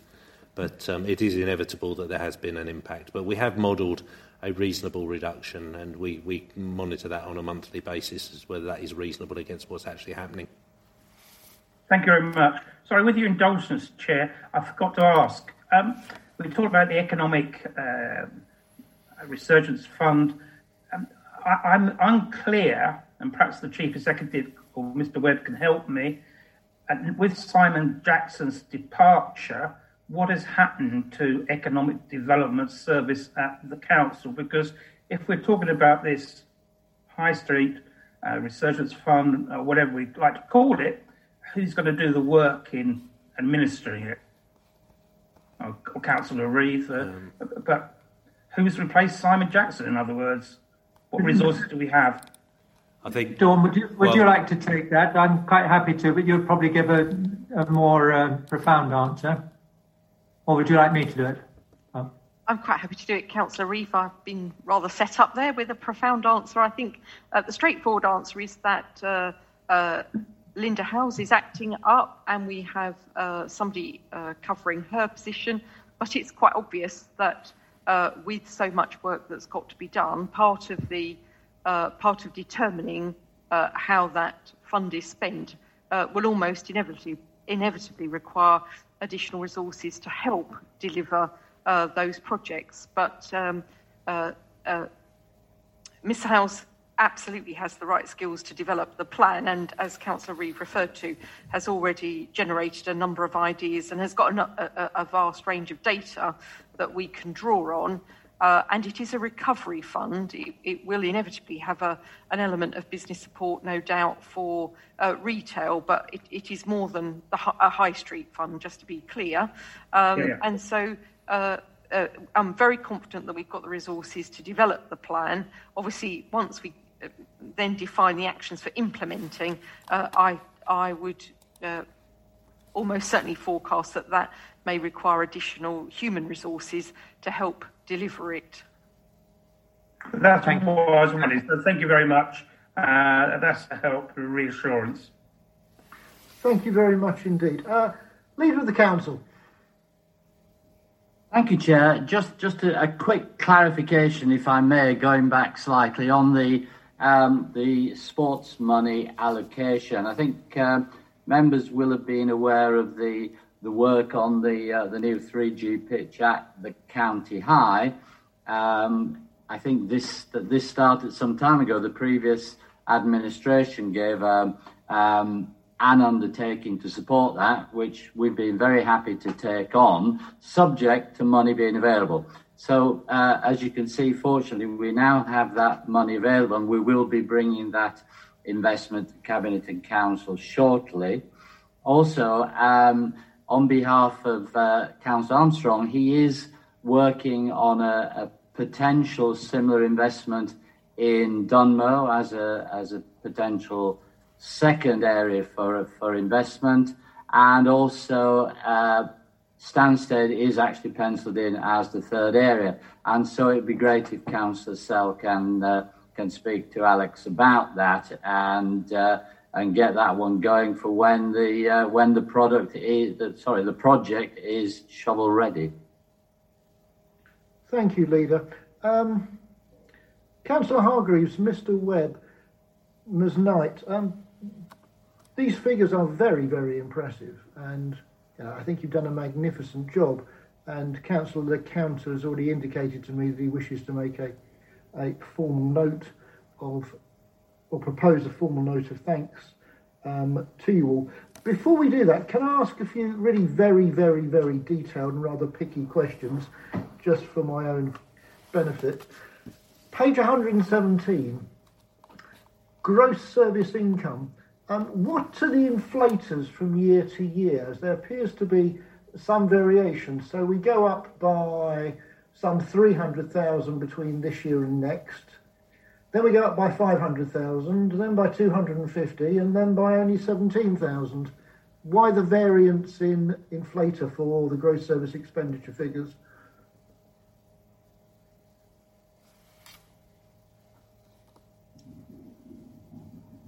I have no idea. Let's have a look. Um, Okay.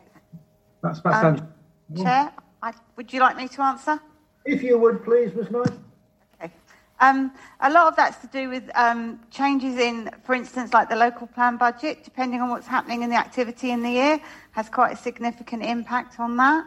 Um, that's the key one. There are other sort of s- smaller variations, maybe around housing benefit and things like that.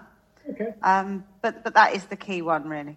And the same question in respect of demand growth 50, 100, 300, 350.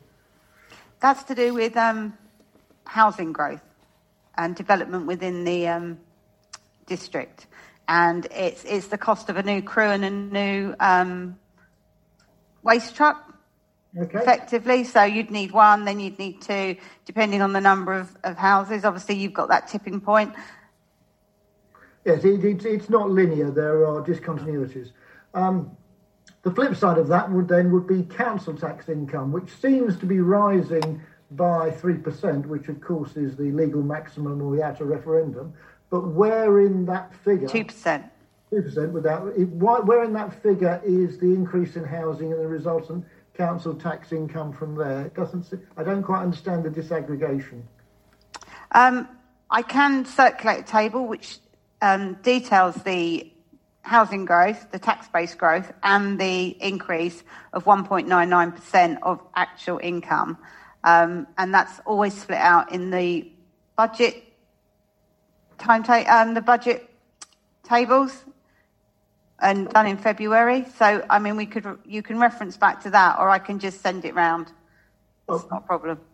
Or send it round when you have the revised ones that you think appropriate, if it's backward looking at the moment. Final question for you, please, Ms Knight. Uh, pension fund deficit. No contribution next year or the year after, uh, but then 350,000 in both those years. Why do we escape for the next two years, please? because we do a triennial payment. Um, you get a discount on your payment if you do it um, at three year blocks. And when we set the MTFS, we could afford to do a three year. And then on the final two years, we weren't sure of what our position was, so we had so we've left that as a, a year on year payment. Excellent. Thank you very much indeed. Very precise answers. Uh, one final question, please, for uh, Councillor Hargreaves. Um, bit of a nasty question, this. Um, Councillor Sell, Councillor Coote, and I were all at the Governance Review Working Group last week when we were informed that one of the reasons for perhaps deferring action was lack of resources. Um, I have to say, from what you presented here, you've done a magnificent job in terms of resources. So I'm slightly baffled as to why we were told there weren't any resources available. Would you care to comment? Well, obviously, I wasn't at the meeting. Uh, I wouldn't have thought that governance changes um, involve a huge amount of resource. Um, if you are changing from one system to another, my understanding is you do have to hold a referendum, so there is a cost for that. And if you're doing investigative work as to how things could be, I'm assuming there is probably quite some significant uh, officer time on that. Um,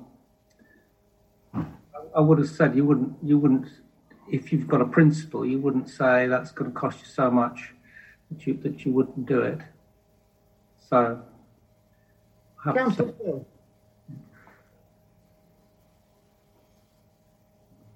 obviously Councillor Coote is here and he's quite entitled to speak for himself. Councillor Lees was at the meeting. Uh, but you're quite right, Chair, in what you said. We were told, uh, you had the impression, I had the impression, that lack of financial resources was the reason being put forward for a halt. Uh, I think Councillor Lee said after uh, she said a, said a delay rather than a halt to the work of the of the review body until the spring of next year. So um, I, am not going to. Councillor Coote has got his hand up, and as I say, he is the chair. He can explain.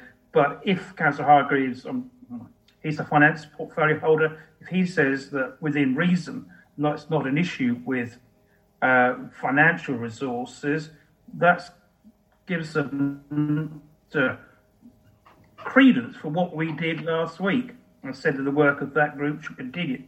Thank you. Could I just come back on my instinct is probably this is more a case of it's it requires people uh, and it's it's probably officer time and you know what are officers' priorities, what's what our priorities at the moment, uh, and um, when you think of all the things we've got to do, uh, the local plan, all the stuff that's, that's got to be done, um, putting officer time onto. I would also say by the on, on other planning matters, not just the local plan. Uh, it's more like the officer time, which is the issue, uh, and it's got to be time which is sort of senior time, quality time. I'm not quite how, how to phrase that. Uh, it's not a case of oh, I can just hire in uh, some some fairly low paid person who's going to sort this out for us. It's, it's a lot of thinking involved. Uh, so I would say that's probably more more the issue rather than just the, the just the cash part of it. Councillor Keith and Councillor Lees, please. Uh, I think um, Arthur. Please, Councillor Lees. Sorry. Councillor Coote first, then you, please. Say, sorry, I thought Councillor Coote was. before. Arthur. Sorry, Chair. I thought you called Councillor Lees as well. Sorry. My apologies, then I didn't make myself. No, no, I, am not saying you did. I could be just getting old and doddery, um, or doddery anyway. The uh, the inference, obviously, as Councillor Sell and yourself said, uh, was put by me as the chair. Um, it was following on from the corporate plan, which obviously, as I saw it, um, was quite precise. We we passed that at council, so I took it to the committee that uh, we hadn't got the resources. It was as simple as that. I had spoken to most people about that at uh, either leadership or executive level, or anybody else who had talked to me, and it was, I believe, quite plain that uh, we hadn't got uh, the resources to do that. I voted for the corporate plan, so I accepted it. Looking back uh, which you're entitled to do, um, maybe I wasn't forceful enough because there are certainly some resources there now that we could use. And when Councillor Hargreaves says that it's about money and not, um, it's about officer support rather than money, obviously the money comes first. You, you have to have the money to have the officer support. Um, and when I realised that we were losing the officer support that we had, obviously my recommendation was to bring to a halt uh, the, I suppose, the whole project. The project, from my point of view, was vital. Uh, it was one of the reasons that I certainly was very, very concerned at the last administration and the way that the governance was run. I still feel that the governance we've got now is not. Uh, up to the standard that I would wish. And therefore, I put forward proposals which the committee accepted for an in depth look. And it would have cost a lot of money, it would have cost through the office support that we needed. So I could understand why, at that stage, when Councillor Hargreaves and his colleagues put forward the corporate plan, why it had to halt. Uh, now, uh, as was passed at the committee, it was fairly obvious that we were going to go forward on a, a much less what I would call uh, in-depth um, consultation with members and the public in the end. I don't believe we, by the way, as I've said time and again, that we had to go to a, a referendum uh, because any change doesn't mean to say we have to have a referendum um, unless we put something that the uh, Secretary of State doesn't accept. Uh, we're allowed three chances, uh, three changes of uh, the kind of governance that we have at our level, at uh, tier tier two level, I I think that uh, obviously we will now move forward, but it won't be. I have to say, because of what I voted for and most people did for the corporate plan, it won't be in the same way as I put forward nine months ago, where we have significant input from officer time, etc. I, I regret that. Uh, I'm not someone who's going to uh, say that I don't. I disagree with some of my colleagues, I'm sure, but I believe that governance is the most important thing a council ever has. Um, and governance within our own scrutiny is just as important. Governance, for me, is the most important part of any council or any authority or any organisation that is uh, supposed to be democratic. So I won't pull away from the fact that I, uh, as part of the administration, accepted the points that were put forward to me. Um, and looking back, uh, it's easy to say, well, why did you do that? Because now there's more money there.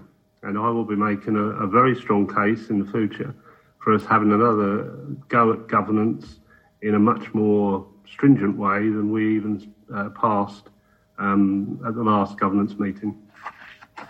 Uh, thank you, Councillor Coote. Um, you appear to be blaming yourself. Um, if I may suggest, and uh, I'd be interested in Councillor Sell's views on this, uh, my view is you relied upon the representations made to you, as you were perfectly entitled to, but there is some evidence that those representations made to you were inaccurately conveyed, and that is troubling. I see Councillor Sell is nodding his assent. Councillor Lees. Thank you very much, Mr Chair. Um, I'm, I'm, going to try and put this gently because I feel that um, there have been words, incorrect words used here, um, and not, for, for, my own part, I'm not sure whether it's been represented um, quite clearly, or we haven't represented it quite clearly. So there's a couple of things really. Um, one is um, in our manifesto, we did say that we will renew and improve or replace the current cabinet system. Nobody is going away from that manifesto pledge. Um, nobody mentioned the word halt. I think that was a, a word mentioned at the meeting for to, to, to put a slant on it. If you think about it realistically, we are talking about there was a hiatus due to C19. When we met up before in the governance group, we had a plan of action that we would do and implement, and we would look at and we would look at things, we would investigate other alternatives. We were considering a tandem committee system along a portfolio holder. So in the time of the C19, that all did hold. That did that was there was a hiatus there because during that time, as you're sure everybody's aware, we were focusing very much on keeping services going, and we were advised that at that time there were where the office's priorities lies. And I think everybody would agree that that is where our priorities should lie at that time during this pandemic. So actually, nothing has really changed. Uh, the only thing that has changed is there has been a delay in the result of the recommendation that will be. And if you think about it, even if you talk about resources, because we have had a six months hiatus, we had a year plan of looking at governance. We had a plan of action for a year. Then, what we would be looking at now is to get that year's plan of action into six months which is a lot of resources, a lot of officer time. And that is why there has been a delay. So I don't think that um, there has been a misleading by the officers. I think they were absolutely right. We would, when they said that they didn't have the resources. I think we have to accept there's been a delay. There has been a big. There is a pandemic on. For six months, this council has worked diligently hard to keep services going. We have sorted out the finances. We have restarted the local plan. So the governance will still be looked at diligently, and our, Councillor Coote will be leading it, so we know it will be. So what has happened is our recommendation that would have been given in March 21 is that is now very very difficult to do and everybody at the meeting agreed to that so we are going to do the recommendation March 2022. So there has been a hiatus and a delay. There hasn't been any motivation to stop and definitely not halt the process. There has been a hiatus and we will carry on diligently as we said we would. Thank you very much indeed, Councillor Lees. Um, we've had a very interesting discussion on that particular point, but I wouldn't wish that to take away from, as I said before, the very impressive achievement in completely overhauling the medium term financial strategy and the financial robustness of the council. Uh, Councillor LeCount, you indicated to me you'd like to propose something. Yes, I'd like. I, I would like to propose uh, a thank you to all the team of Adrian and his his whole team of what they've actually achieved in the last year. So I would like the uh, the minutes to to reflect that uh, that uh, proposal. Um, I think it would be only fair if it's appropriate that we actually add Councillor Hargreaves to that, as he's worked oh, I, really hard. I, I do apologise, Neil. I, I, did include you in there. Um, as, we, we, specifically mentioned uh, Ms Knight and Ms Whitman as well. um, there's a motion on the table. Do I have a seconder, please? Thank you. Uh, all those in favour? All those against? Carried unanimously. Thank you very much indeed, Neil, Adrian, Angela, and I'm sure you'll convey that to the rest of your team and to Nicola in particular. It really has been absolutely magnificent and uh, above and beyond the call of duty. Um, which leads us on to the next item the uh, corporate plan development plan. Councillor Reeve will be introducing this, and then Councillor Sell will be uh, leading questions and discussion on the matter for the committee. Councillor Reeve. Thank you, Chair. Uh, before talking specifically about the corporate plan delivery plan for 2021, for the members of the scrutiny committee and any public listening in, I'd like to remind us all what the original plan and timetable had been and what is the exact subject for scrutiny tonight. In February 2020, the Council adopted the corporate plan, setting out our ambition for the district for the next four years. This has, this has the vision, making Uttlesford the best place to live, work, and play, and has the five themes putting residents first, being an active placemaker for our towns and villages, being progressive custodians of our rural environment, and being champions of our district. The delivery plan is to make progress on these ambitions for the first year, 2020 21, uh, was due uh, to have been adopted by Cabinet in April, but of course, we all know the exceptional circumstances that have happened in between. I'm sure it is understood that the initial need in March, April was to prioritise the Council's response to the pandemic and keep the Council financially stable.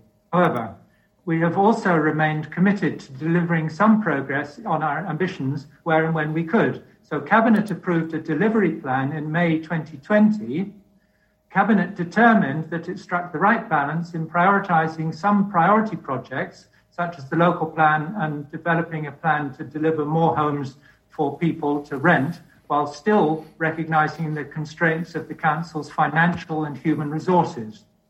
It was largely essential spend only. We thought it was important to ensure we did not overpromise and then underdeliver to our residents.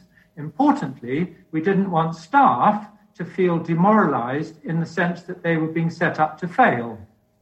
So it was agreed that there would be a review of the 2021 delivery plan in September, which is now. The main aims of this review were to revisit it in the light of experience of the pandemic, in the light of delivery of the investment portfolio, and consequently sharpen the outputs. The elements of the Council approved corporate plan are not up for amendment at this point, that's the left hand of the, uh, the columns uh, in time, although recommendations could be made for changes to be made by full council in February 21. What you have before you now is the latest iteration of this discussion between members of the Board of Officers.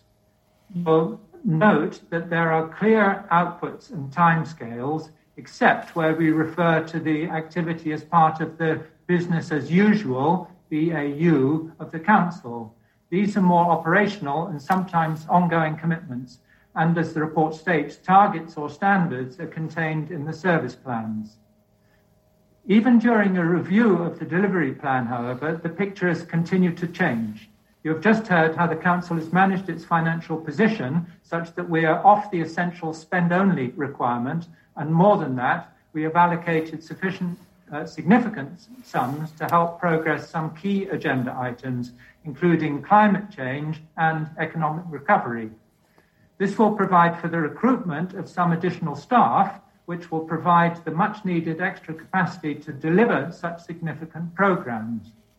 But the general caveat will still apply. This means that if the resources of the Council need to be substantially diverted once again to managing our response to the pandemic, then this is what will happen. It's important to note that we are now six months into this annual delivery plan. Cabinet intend to approve this revision at their meeting on the 14th of October next month, returning to the nor- and then returning to the normal way of conducting business. The performance update against this delivery plan will be considered by GAP on the 4th of February 2021.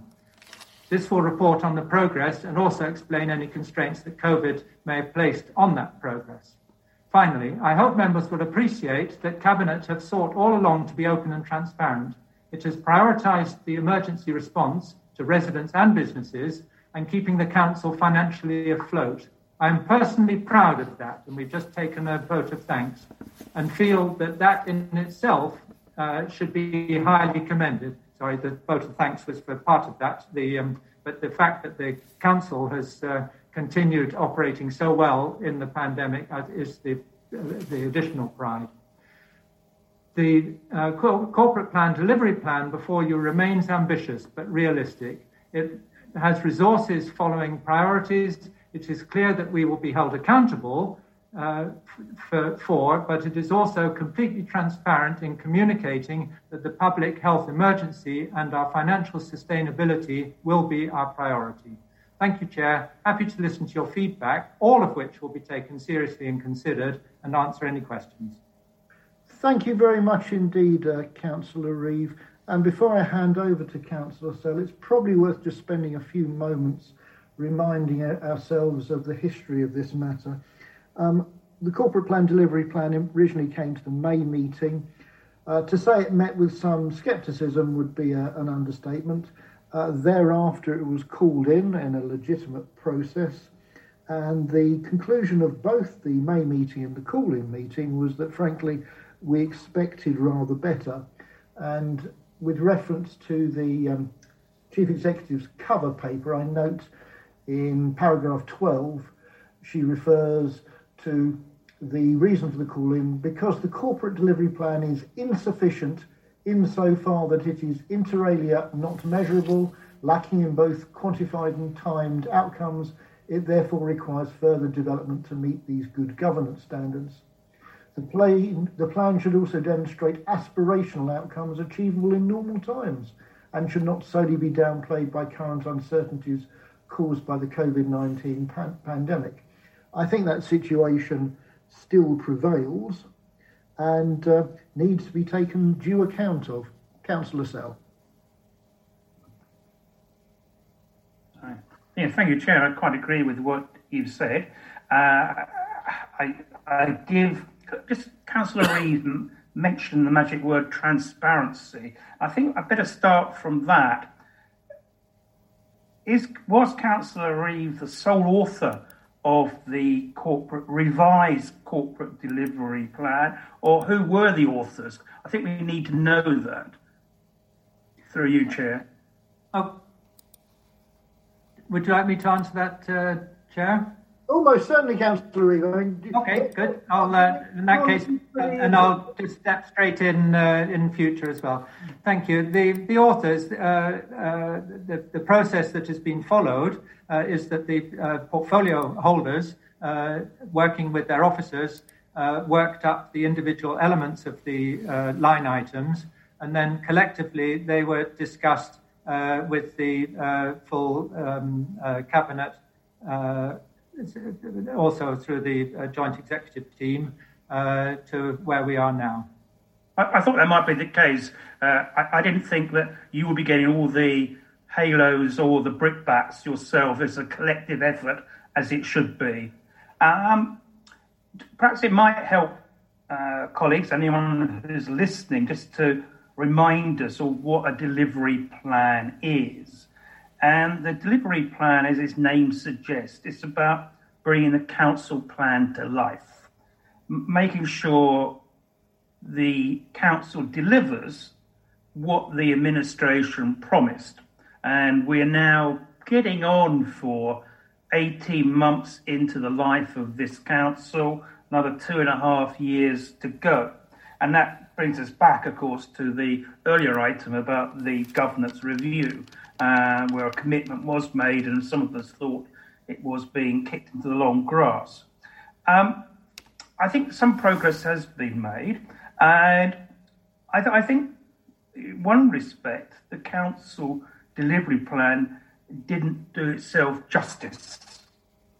And the reason I say that is that I have in front of me, um, and I know colleagues say you can't compare other councils, others is unique. Yes, we agree, but uh, you can learn from other organisations. And I have in front of me the Watford Council delivery plan for 2020 22. And unlike our plan, it actually states that the magic word COVID and that COVID, how uh, the Watford, as you may know, has got a mayor and not a leader, and he, in his introduction to the plan, says it's what has been some of the most challenging times we have ever faced.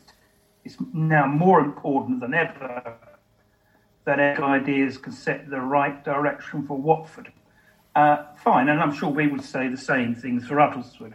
So I would actually uh, highlight that uh, and would give some form of introduction. We have got themes, we've got a vision there. We've now got some smart targets whereby we will do X by Y date. One of my concerns, and uh, I'm trying to be objective and not to make a party political point, heaven forfend, is how do we measure success? Uh, and I've looked at quite a few delivery plans from various councils, various political complexions, and I, I, I think we've made a start, but I'm not. I'm worried about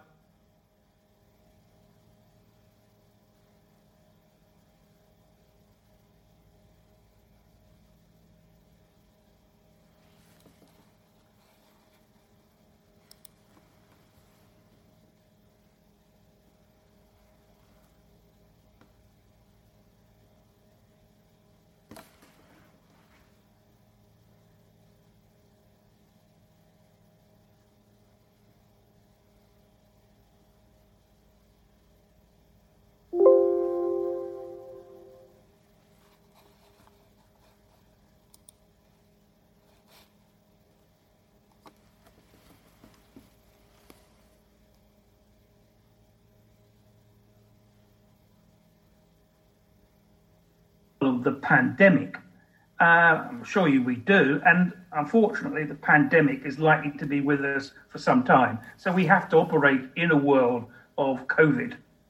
Uh, so those, so just a nutshell, two issues really I'm concerned about is, and we've we've had a, had examples of that already this evening, lack of specifics, and how do actually we measure what success is I just think that for we're in the bubble as councillors, and we all want to communicate with our residents. And I just think that the document could be better presented in a way that many people who are interested in what the council's doing will understand and will be able to grasp quite quickly. So uh, I think in some ways we're not doing ourselves full justice. And those are my two concerns, which may be justified, maybe unjustified. But there we go. Thank you. Councillor Dean.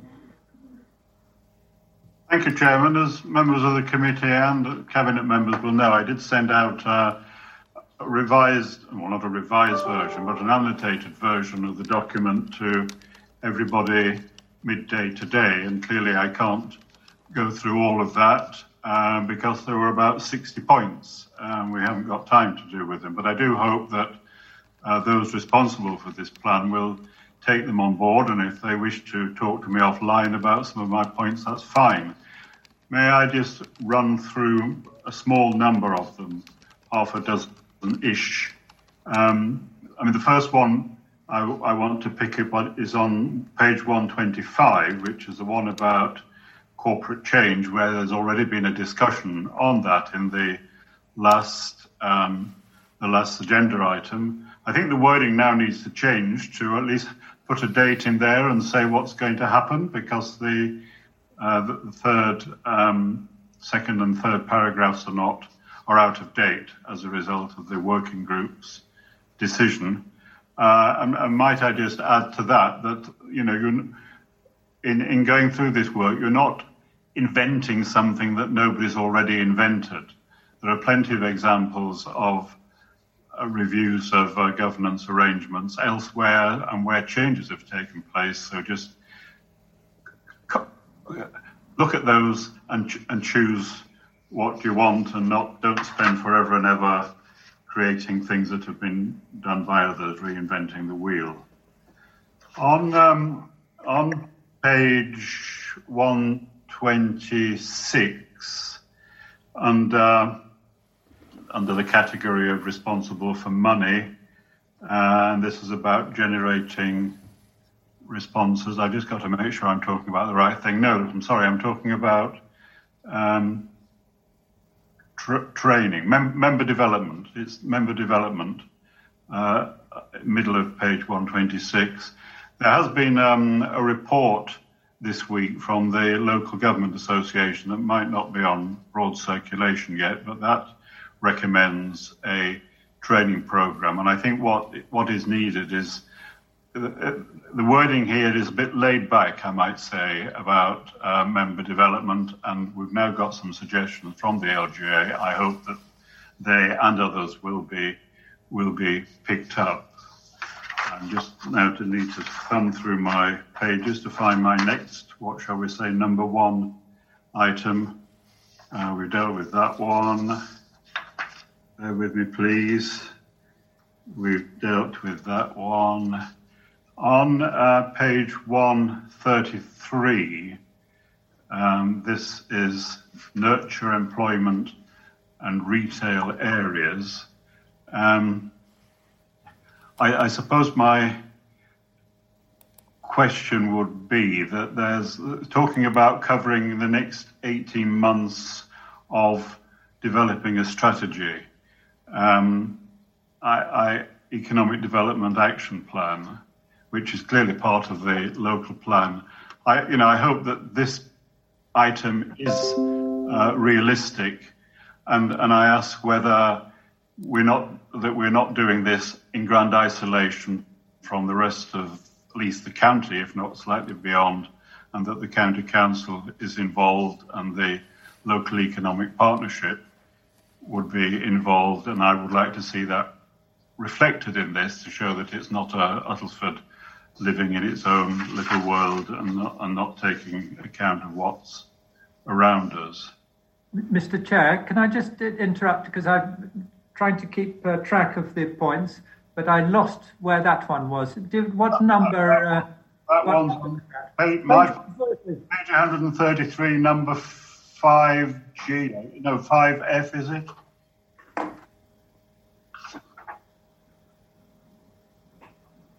Page 10. That's the one with the airport. Is that the right? One, one that says new economic development strategy for Uttlesford will be required to reflect the economic shock.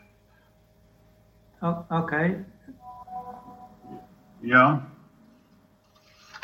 Okay, yeah. The next one I did want to pick up related to the airport. Um, it, you know, I, I really, in a way, I've referred to this earlier, but I think it doesn't it doesn't reflect any urgency uh, as written at the moment. Um, you know, we, we do have, I think, an urgent need to get involved with the local economy, um, talking about diversity, um, inward investment, alternatives to working at the airport, whatever. Um, and of course, it, it, it needs to be, in my opinion, part of the local plan process as well, where we're developing a vision for the future of the district. And I think that's one of the key things that we need to think big and, and longer term. Um, my next point would be on the same page about affordable homes to say I'm pleased with the. This is actually the first item, I think. I might correct me if I'm wrong, but the first item that suggests a real boost in initiative. This is about housing, affordable stroke social housing. So well done, Councillor Lees, for getting that in there.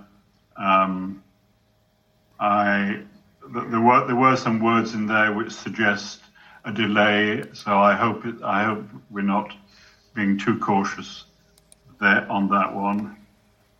I'm just moving on now to. Point of order, Chair, please. Yep.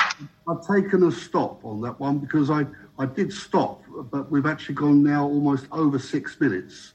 And I would ask. Okay, well, I'm quite happy. I'm quite happy to hold it there for now. Yeah. Okay. Councillor Dean, thank you so much indeed. Thank you. Uh, thank you very much indeed, Councillor Dean. If there is time, we will come back to you. Um, Members, I do note that we've gone past two hours, so may I have your consent to continue, please, in accordance with standing orders? Good. I'm taking that. Uh, Councillor Reeve, do you wish to answer Councillor Dean's points now or let others speak? Um, no, well, I can make the general point that um, uh, I, of course, have uh, gone through the comments very uh, carefully this afternoon and looked at those, and uh, I'm sure uh, uh, other cabinet members also will have done that. And so I think the, the thing is that we should um, take note of all those points and have a just you know a, a discussion around that to make sure that those which about which things can be done, something is done and uh, and that they will be looked at. I think that was probably the general uh, the general uh, the general answer. Yeah. Thank you, Councillor Lavelle.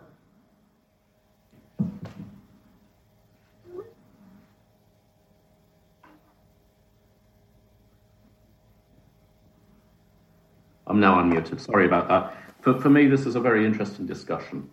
And I think there are actually two totally different elements here.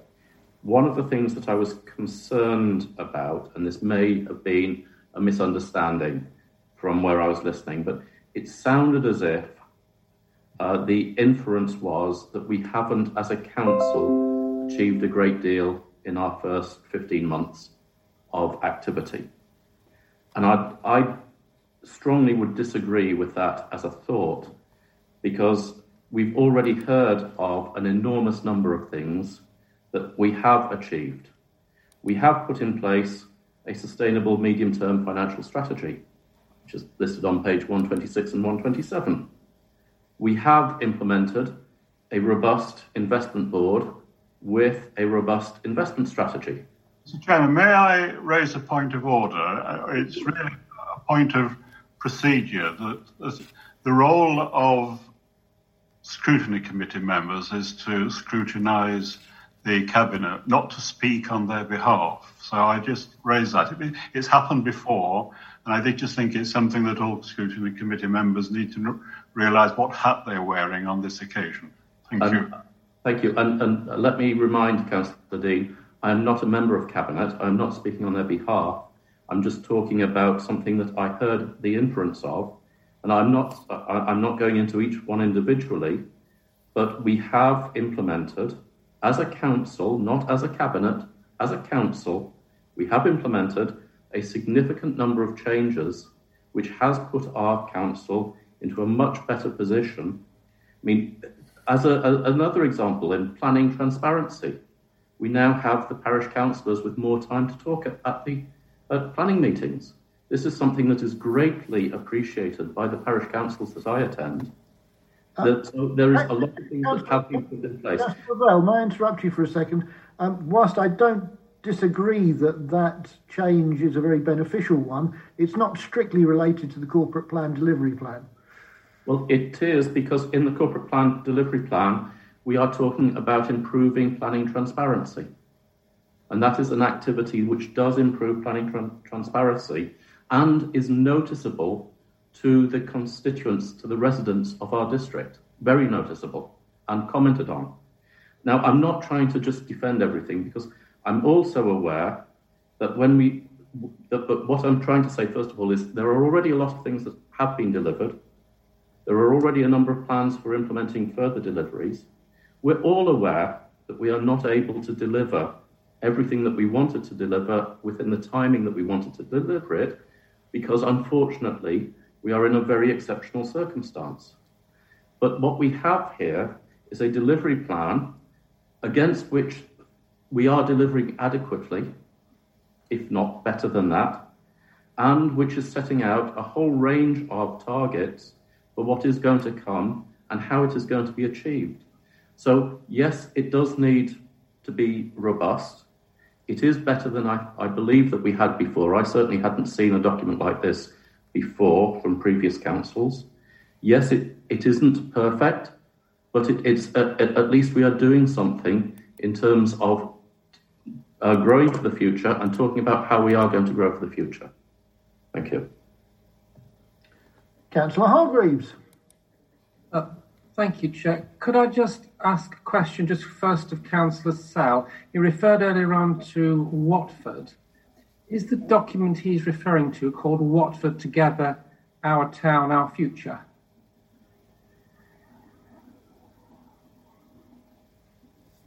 Sorry. I, am working from my iPad as well.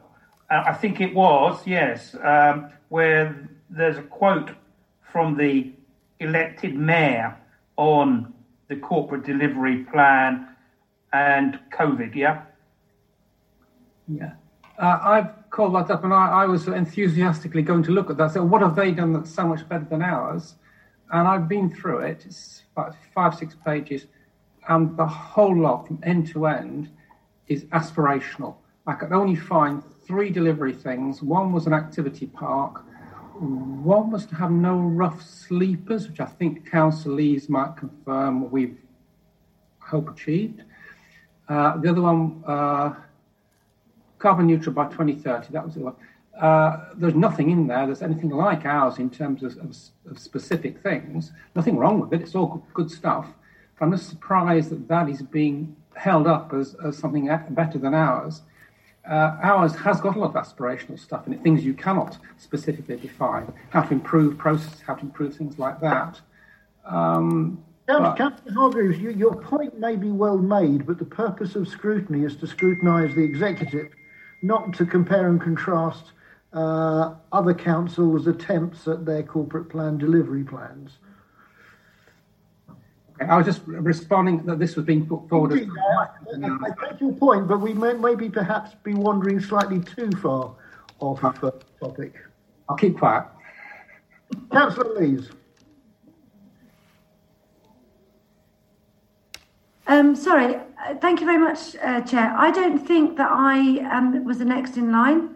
I think um, other people were before me, but I'm happy to go but the only problem come up as the next in line, and if you're not, my apologies for missing. Oh no, no, that's fine. It's just I was going. Now we've gone off into some other debate, and I just wanted to, um, because I probably want to come back. I wanted to come. I wanted just to respond to a couple of um, Councillor Dean's points that he'd made on the housing and on, and on his piece of paper. Um, one is uh, you've asked whether there's going to be a delay. No, there, if there will be a delay, it would be a very small delay, and that's it's all measurable, as you've seen. There are dates. We have dates for every strategy when it's going to be published and delivered. Um, so I don't see how I can do any better than that, uh, or how we can do better than that as the housing team. Um, if you're looking at it as scrutiny, we've put a date in that we expect it to be delivered, and it, um, and then we will see whether it's been delivered. I, I think it's a little bit difficult to ask if there's a delay. We have a pandemic on. Um, as you know, one of the strategies requires a lot of consultation. So that consultation is going to be have to done in a different form than it has done before.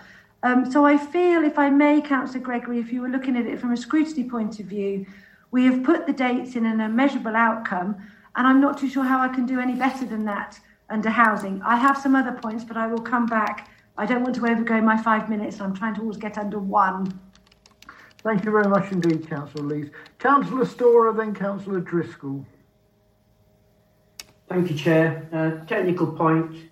Uh, so do please forgive me for that. And you also have to forgive me uh, because given it's so technical, I should really be uh, be dressed in an anorak, but I'm not this evening. I wasn't prepared for that. Uh, I had intended to ring um, Mr. Glenday today, uh, but having checked his calendar, he's been in back-to-back meetings all day, and I haven't had the opportunity. And the reason I'm telling you that is because I wanted to just to discuss with him the same issue.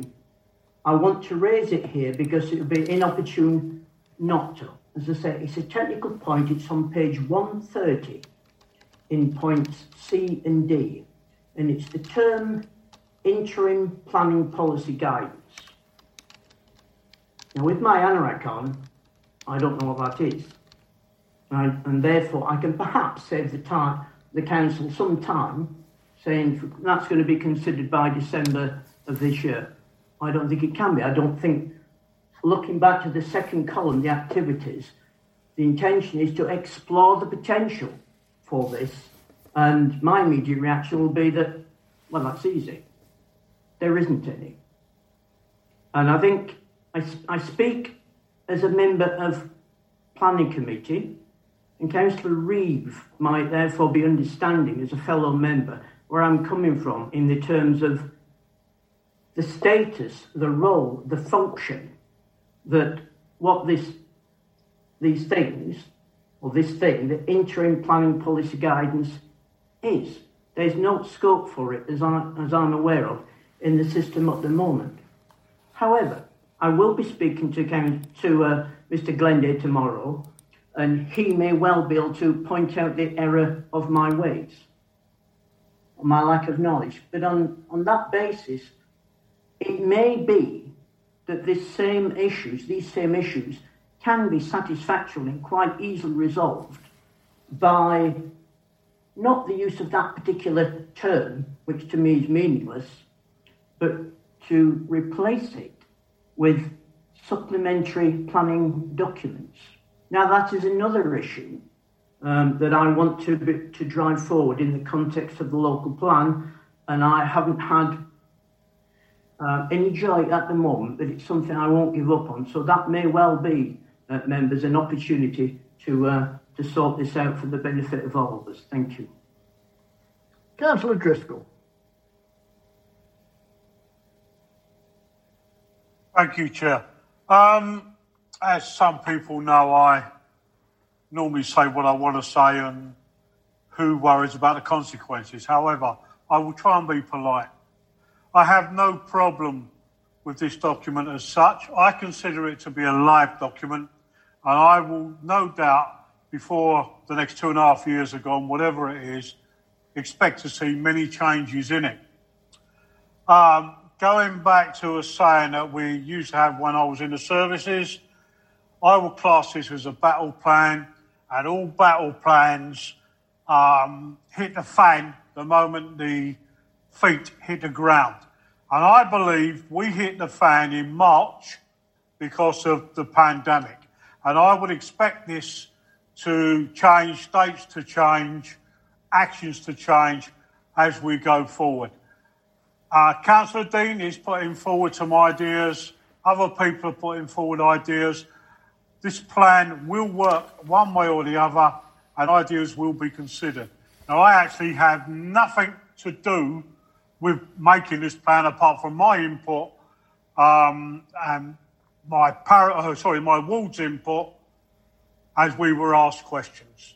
So, long story of 60 points, great. Off the air, let's get this meeting finished with. We've gone over our two hours. I believe that criticism is not what we're looking at here. We've got a, a list of dates in front of us. Expect them to change. Thank you, Chair. Thank you, Councillor Driscoll. Are there any members who have not spoken once who wish to speak? I'm not seeing anybody. Um, may I make it? What? May I make a few observations? Then, Councillor Reeve, you can come back on the points made by uh, Councillor Storah and Councillor Driscoll, if you're so minded. This document is an improvement on what we saw before, but I'm not really sure that it's as good as it could be. Um, Councillor Selny's very opening remarks made the point about success indicators. Where were the targets? Where were the uh, numbers that would say, if we achieve this, we will have achieved success?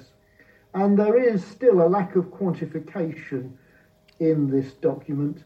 And bearing in mind um, Councillor Hargreaves' notable facility with numbers, I'm surprised that he hasn't advised colleagues to that extent. I would have hoped to have seen uh, a greater number of key performance indicators and service standards. And I take very much Councillor Driscoll's point that this is a working document and it will evolve over time. And, you know, as he says, no plan survives contact with the enemy. But to have some, some quantification marked down it where in many areas it's lacking would be very helpful. Not as a stick with which to beat the executive in the future, but as a quantification of the aspiration, which might then change as a result of circumstance, not least the current situation. So I would hope when we see this document again, um, there's been greater attention paid to some rather more detailed numbers which allow us to evaluate aspiration against actual performance. One very specific and rather picky point Page uh, paragraph 14 of the cover paper by the chief executive. Uh, the second half.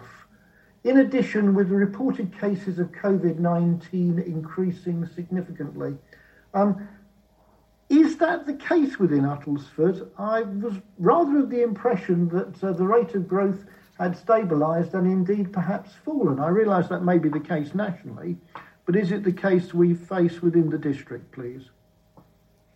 So we did we did uh, experience a uh, a significant increase, uh, such that uh, we were rated as red in terms of the Public Health England uh, what's called an exceedance report. Uh, we obviously started from a very low base, of course, because we we had very very few cases across the summer. so yes, we have seen some significant increase in Uttlesford and across Essex, because obviously uh, the bound, you know, the um, the virus doesn't know the boundaries, and of course you'll be very well aware of the outbreak at a school in Haverhill, and again, uh, many of our staff, uh, you know, will come from that area, may have children at the school, and so on. So. Um, Essex is doing much better than the rest of the country, uh, indeed, but we, we are seeing significant increases, but not to the same degree of significance as, as elsewhere. So um, you know, we, we have we have been read on the Public Health um, England's uh, exceedance report uh, several weeks uh, running. Uh, we went red, we went back down, we went red, we went back down. We were red for a few weeks. We are indeed at the last report we had on Monday. we were at green, but at that point we had had um, 26 cases in the last seven days reported. So it's a seven day rolling average. Thank you. Uh, Councillor Reeve, do you wish yeah, Can I briefly come in uh, to point of information? Uh, the Chief Secretary was right. I did see something in the press last week which said that pro rata, in terms of the population, Uttlesford was the highest in Essex. And that, that's what took me back about a week ago. So, if I may, Chair, just clarify that it was the highest rate of increase, not the highest rate of numbers, you know, not total numbers of cases, because obviously uh, we have a relatively small population compared to other parts of Essex, but the rate of increase in Uttlesford is, Councillor Sell was quite right, was the highest at that point. Thank you. Councillor Reeve, do you wish to come back on any of the points that have been made by the last few speakers? Yes, I, I, I, will. I'll try and be, be brief. Um, going right back to the beginning of uh, Councillor Sells, where I didn't uh, um, uh, have a comeback or, or give an answer on. Um, obviously, um, a degree of pleasure that the uh, that, that there's acknowledgement that some progress has been made in your views about the uh, um, uh, the quality of the document. Uh, what I what, one of the um, points you, you made was that it doesn't sell well to our residents. You know, how do you advertise this? And I see that more as a um, uh, as a communication issue that uh, if it's deemed necessary, then uh, another document is required to say say in uh, simple and um, yeah in the words of communication experts what are the highlights of what it is that we're trying to do but it's i think it's always hard to combine in one document something which is uh, uh, accurately saying what you're going to do about uh, numerous um, bullet points on a on a wide-ranging uh, activity plan, and have that uh, easily accessible to uh, members of the public. So. Um, or exciting to members of the public. So there, I think we, we, there's a good point that we should think about is how to to sell that to our to our residents and businesses. You talked about uh, the lack of specifics in the document, but um, I'm struggling a bit because I'm looking also for specifics of what where the problems are because the and um, uh, many of the uh, points that we do have in the plan now are uh, quantified with a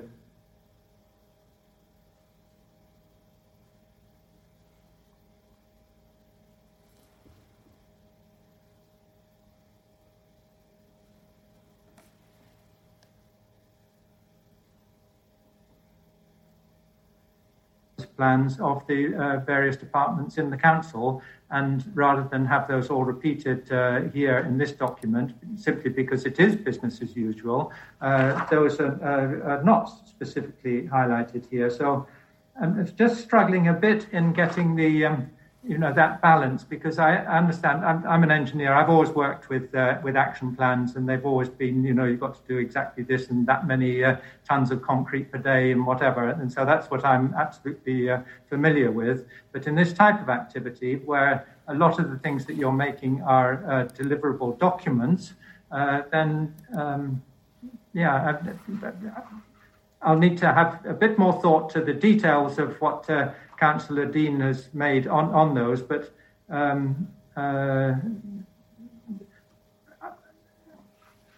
I don't uh, fully understand where the uh, uh where the, the, where the lacks are, but that is to be um, uh, looked at further. So that was under the the thing uh, under the um, the introductory points.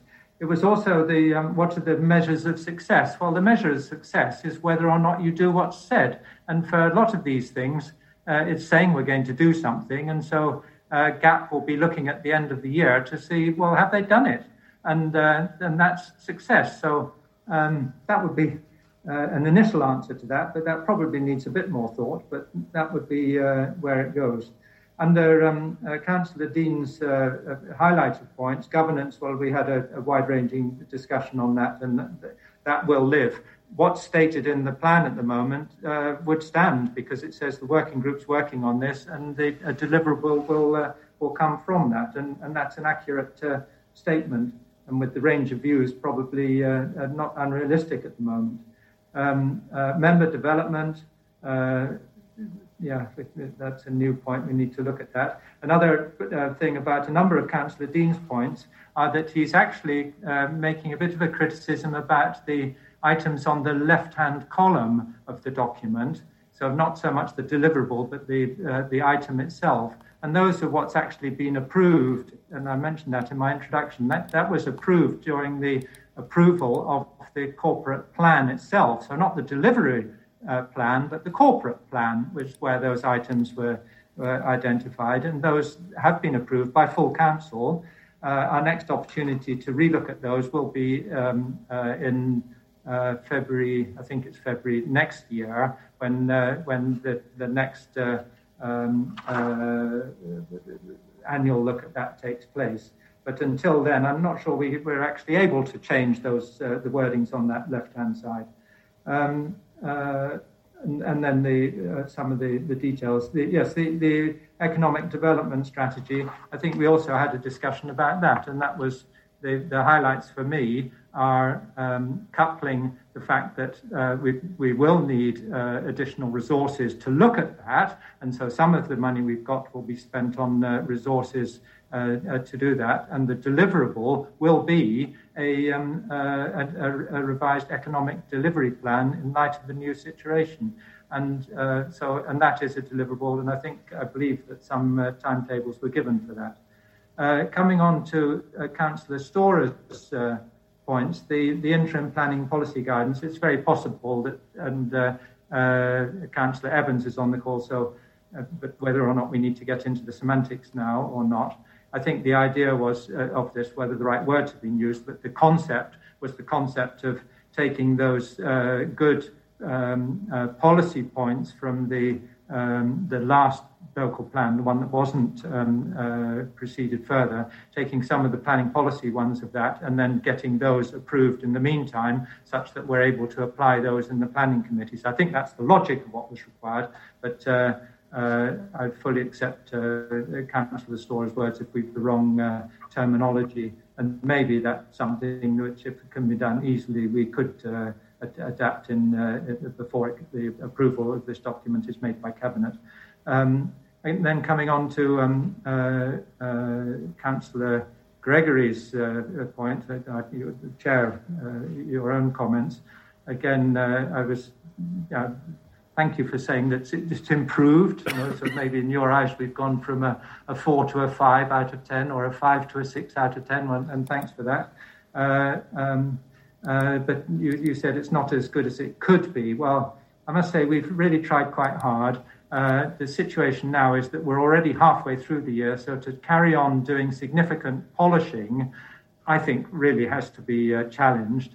I think the real point that you're um, uh, making now is uh, we will be making uh, another one of these in February for the for the following year. And what you're saying is that next time round you'd like it done better. And I think that that is a that is a valid comment, and I'm sure from the experience of this one, this administration will be uh, taking those points on board, and maybe we'll be able to do a better point of that uh, uh, next time round. To try to make substantial changes now, I must say I really have to start querying um, the uh, the value of that as distinct from just getting this one out and trying to get six months worth out of it and doing it. But having said that, uh, we will take all the points, especially the detail ones made by uh, uh, Councillor Dean and see if there are ones there which can be easily adapted.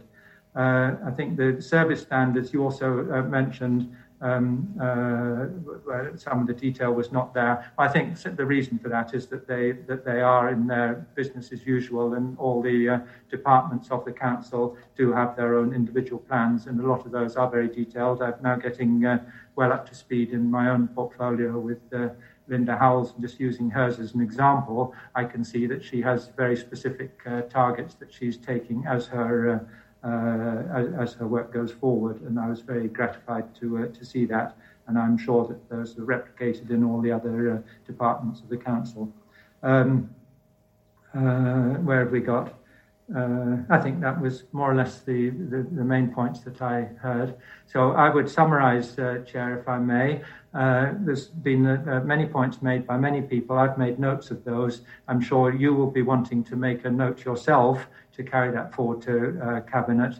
And uh, putting all that together, we'll see what can be done to maybe score another one or two points in your scoring of us as we go forward. Thank you. Thank you very much indeed for that very comprehensive answer, Councillor Reeve. Um, is there anybody, well, before I, time is getting on, it is 20 to 10, but there may be individuals who would wish to speak for the first time, and there may be individuals who wish to speak for the second time, notably Councillor Lees and Councillor Dean. So I'm seeing Councillor Coote and Councillor LeCount wishing to speak for the first time. Uh, in that order, please, Councillor Coote, then Councillor LeCount. Uh, thank you, Chair. I, I just wanted to uh, thank uh, Councillor Reeve for, uh, well, for me anyway, for hearing for the first time from him in his new uh, role. I thought he did very, very well. Thank you very much for your precise answers. And on a second point, I I find myself, I think, in part agreeing with um, Councillor Sell. I think it was. It may have been Councillor Dean. I can't remember. I do think, as scrutiny, we do have to remember that we are here to be impartial, and I think it is important that we remember that. And I think maybe through you, Chair, we need to perhaps call a meeting of the scrutiny committee to discuss that, because I do find myself at times cringing that. Um, it does break down at the moment. It's the first time for me in any scrutiny uh, company that I've served on where it is fairly obvious that it's broken down into political allies or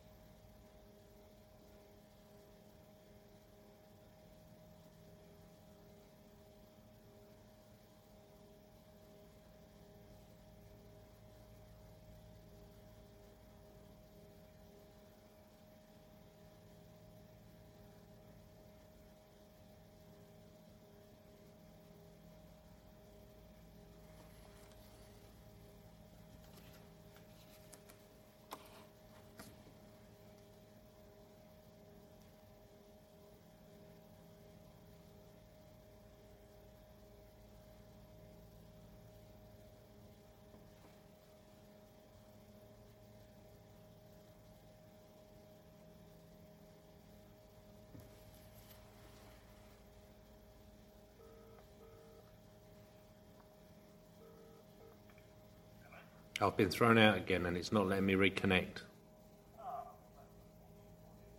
Yeah, so I don't think there's a broadcast going on at the moment.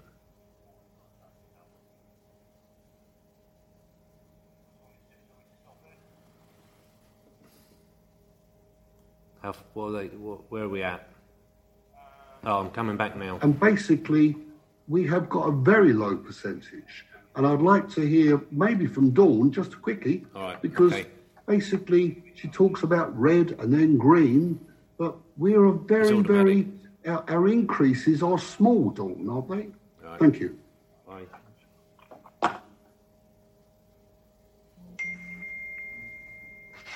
So indeed, Chair, the, the increase is, you, you're quite right. Obviously, I did comment that we were starting from a very low base. Um, so we, we obviously don't want to frighten people, but we absolutely do not want people to be complacent. Um, so we have, uh, obviously, as I said, also stated, the virus knows no boundaries, and we have people coming into the district and we have people going out of the district elsewhere. So, um, so it's not intended to frighten people, but it is absolutely. Uh, we are not in a position to be complacent, and uh, it, Essex collectively, all of the partners across Essex, are really keen to ensure that we keep the virus very low with because we have the strap line.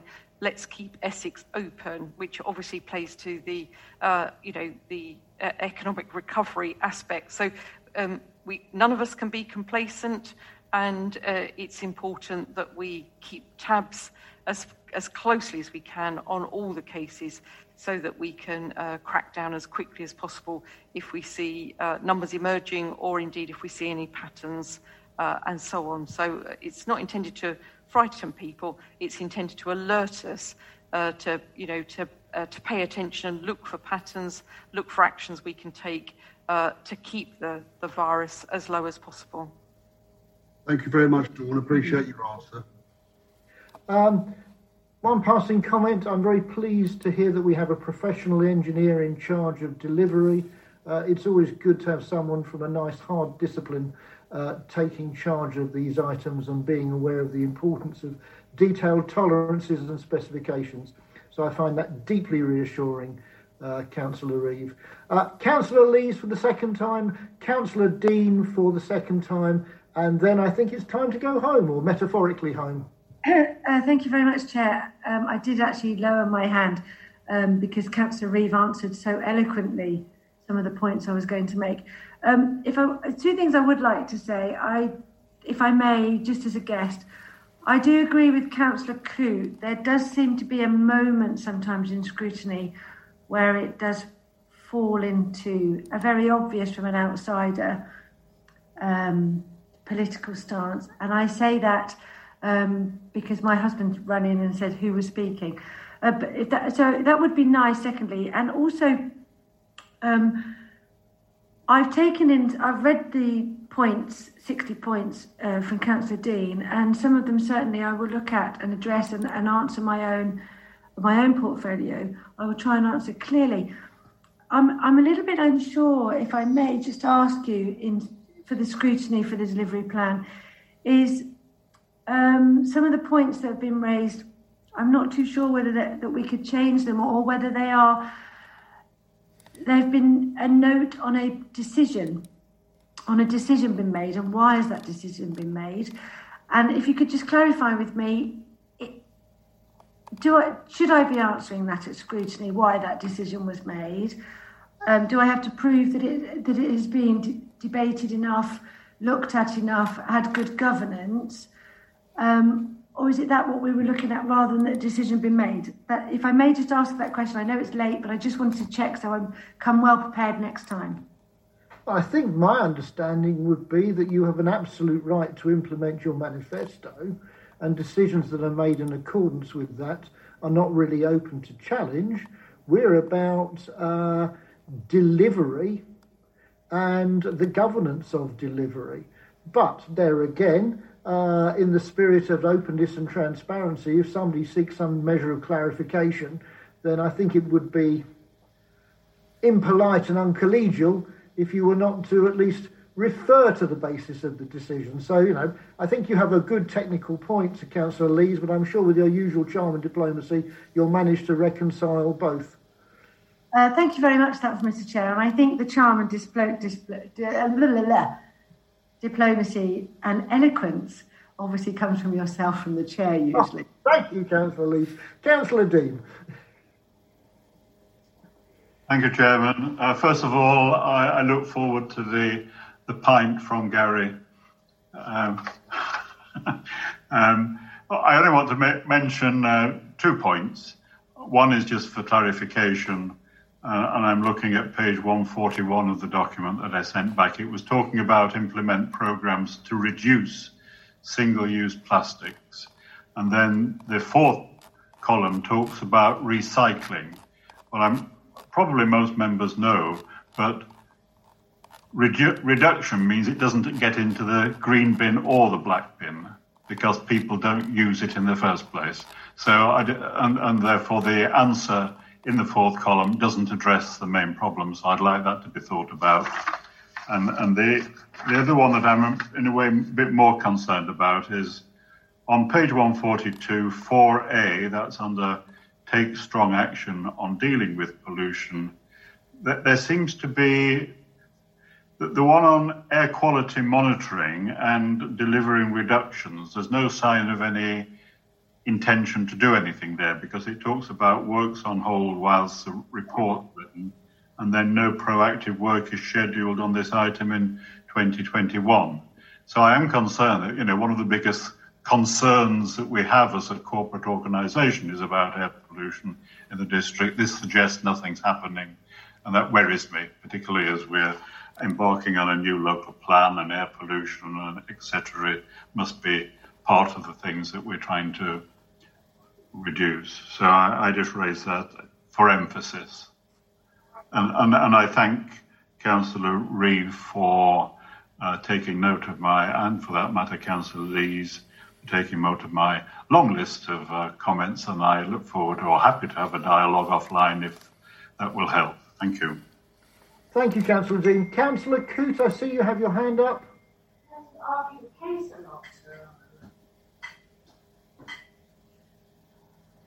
We can't hear you, Arthur. Sorry, Chair, I forgot to take my hand down. Sorry. We'll forgive you. Councillor Driscoll? Yes, thank you, Chair. Um, I'd just like to go to Councillor Dean's second point there.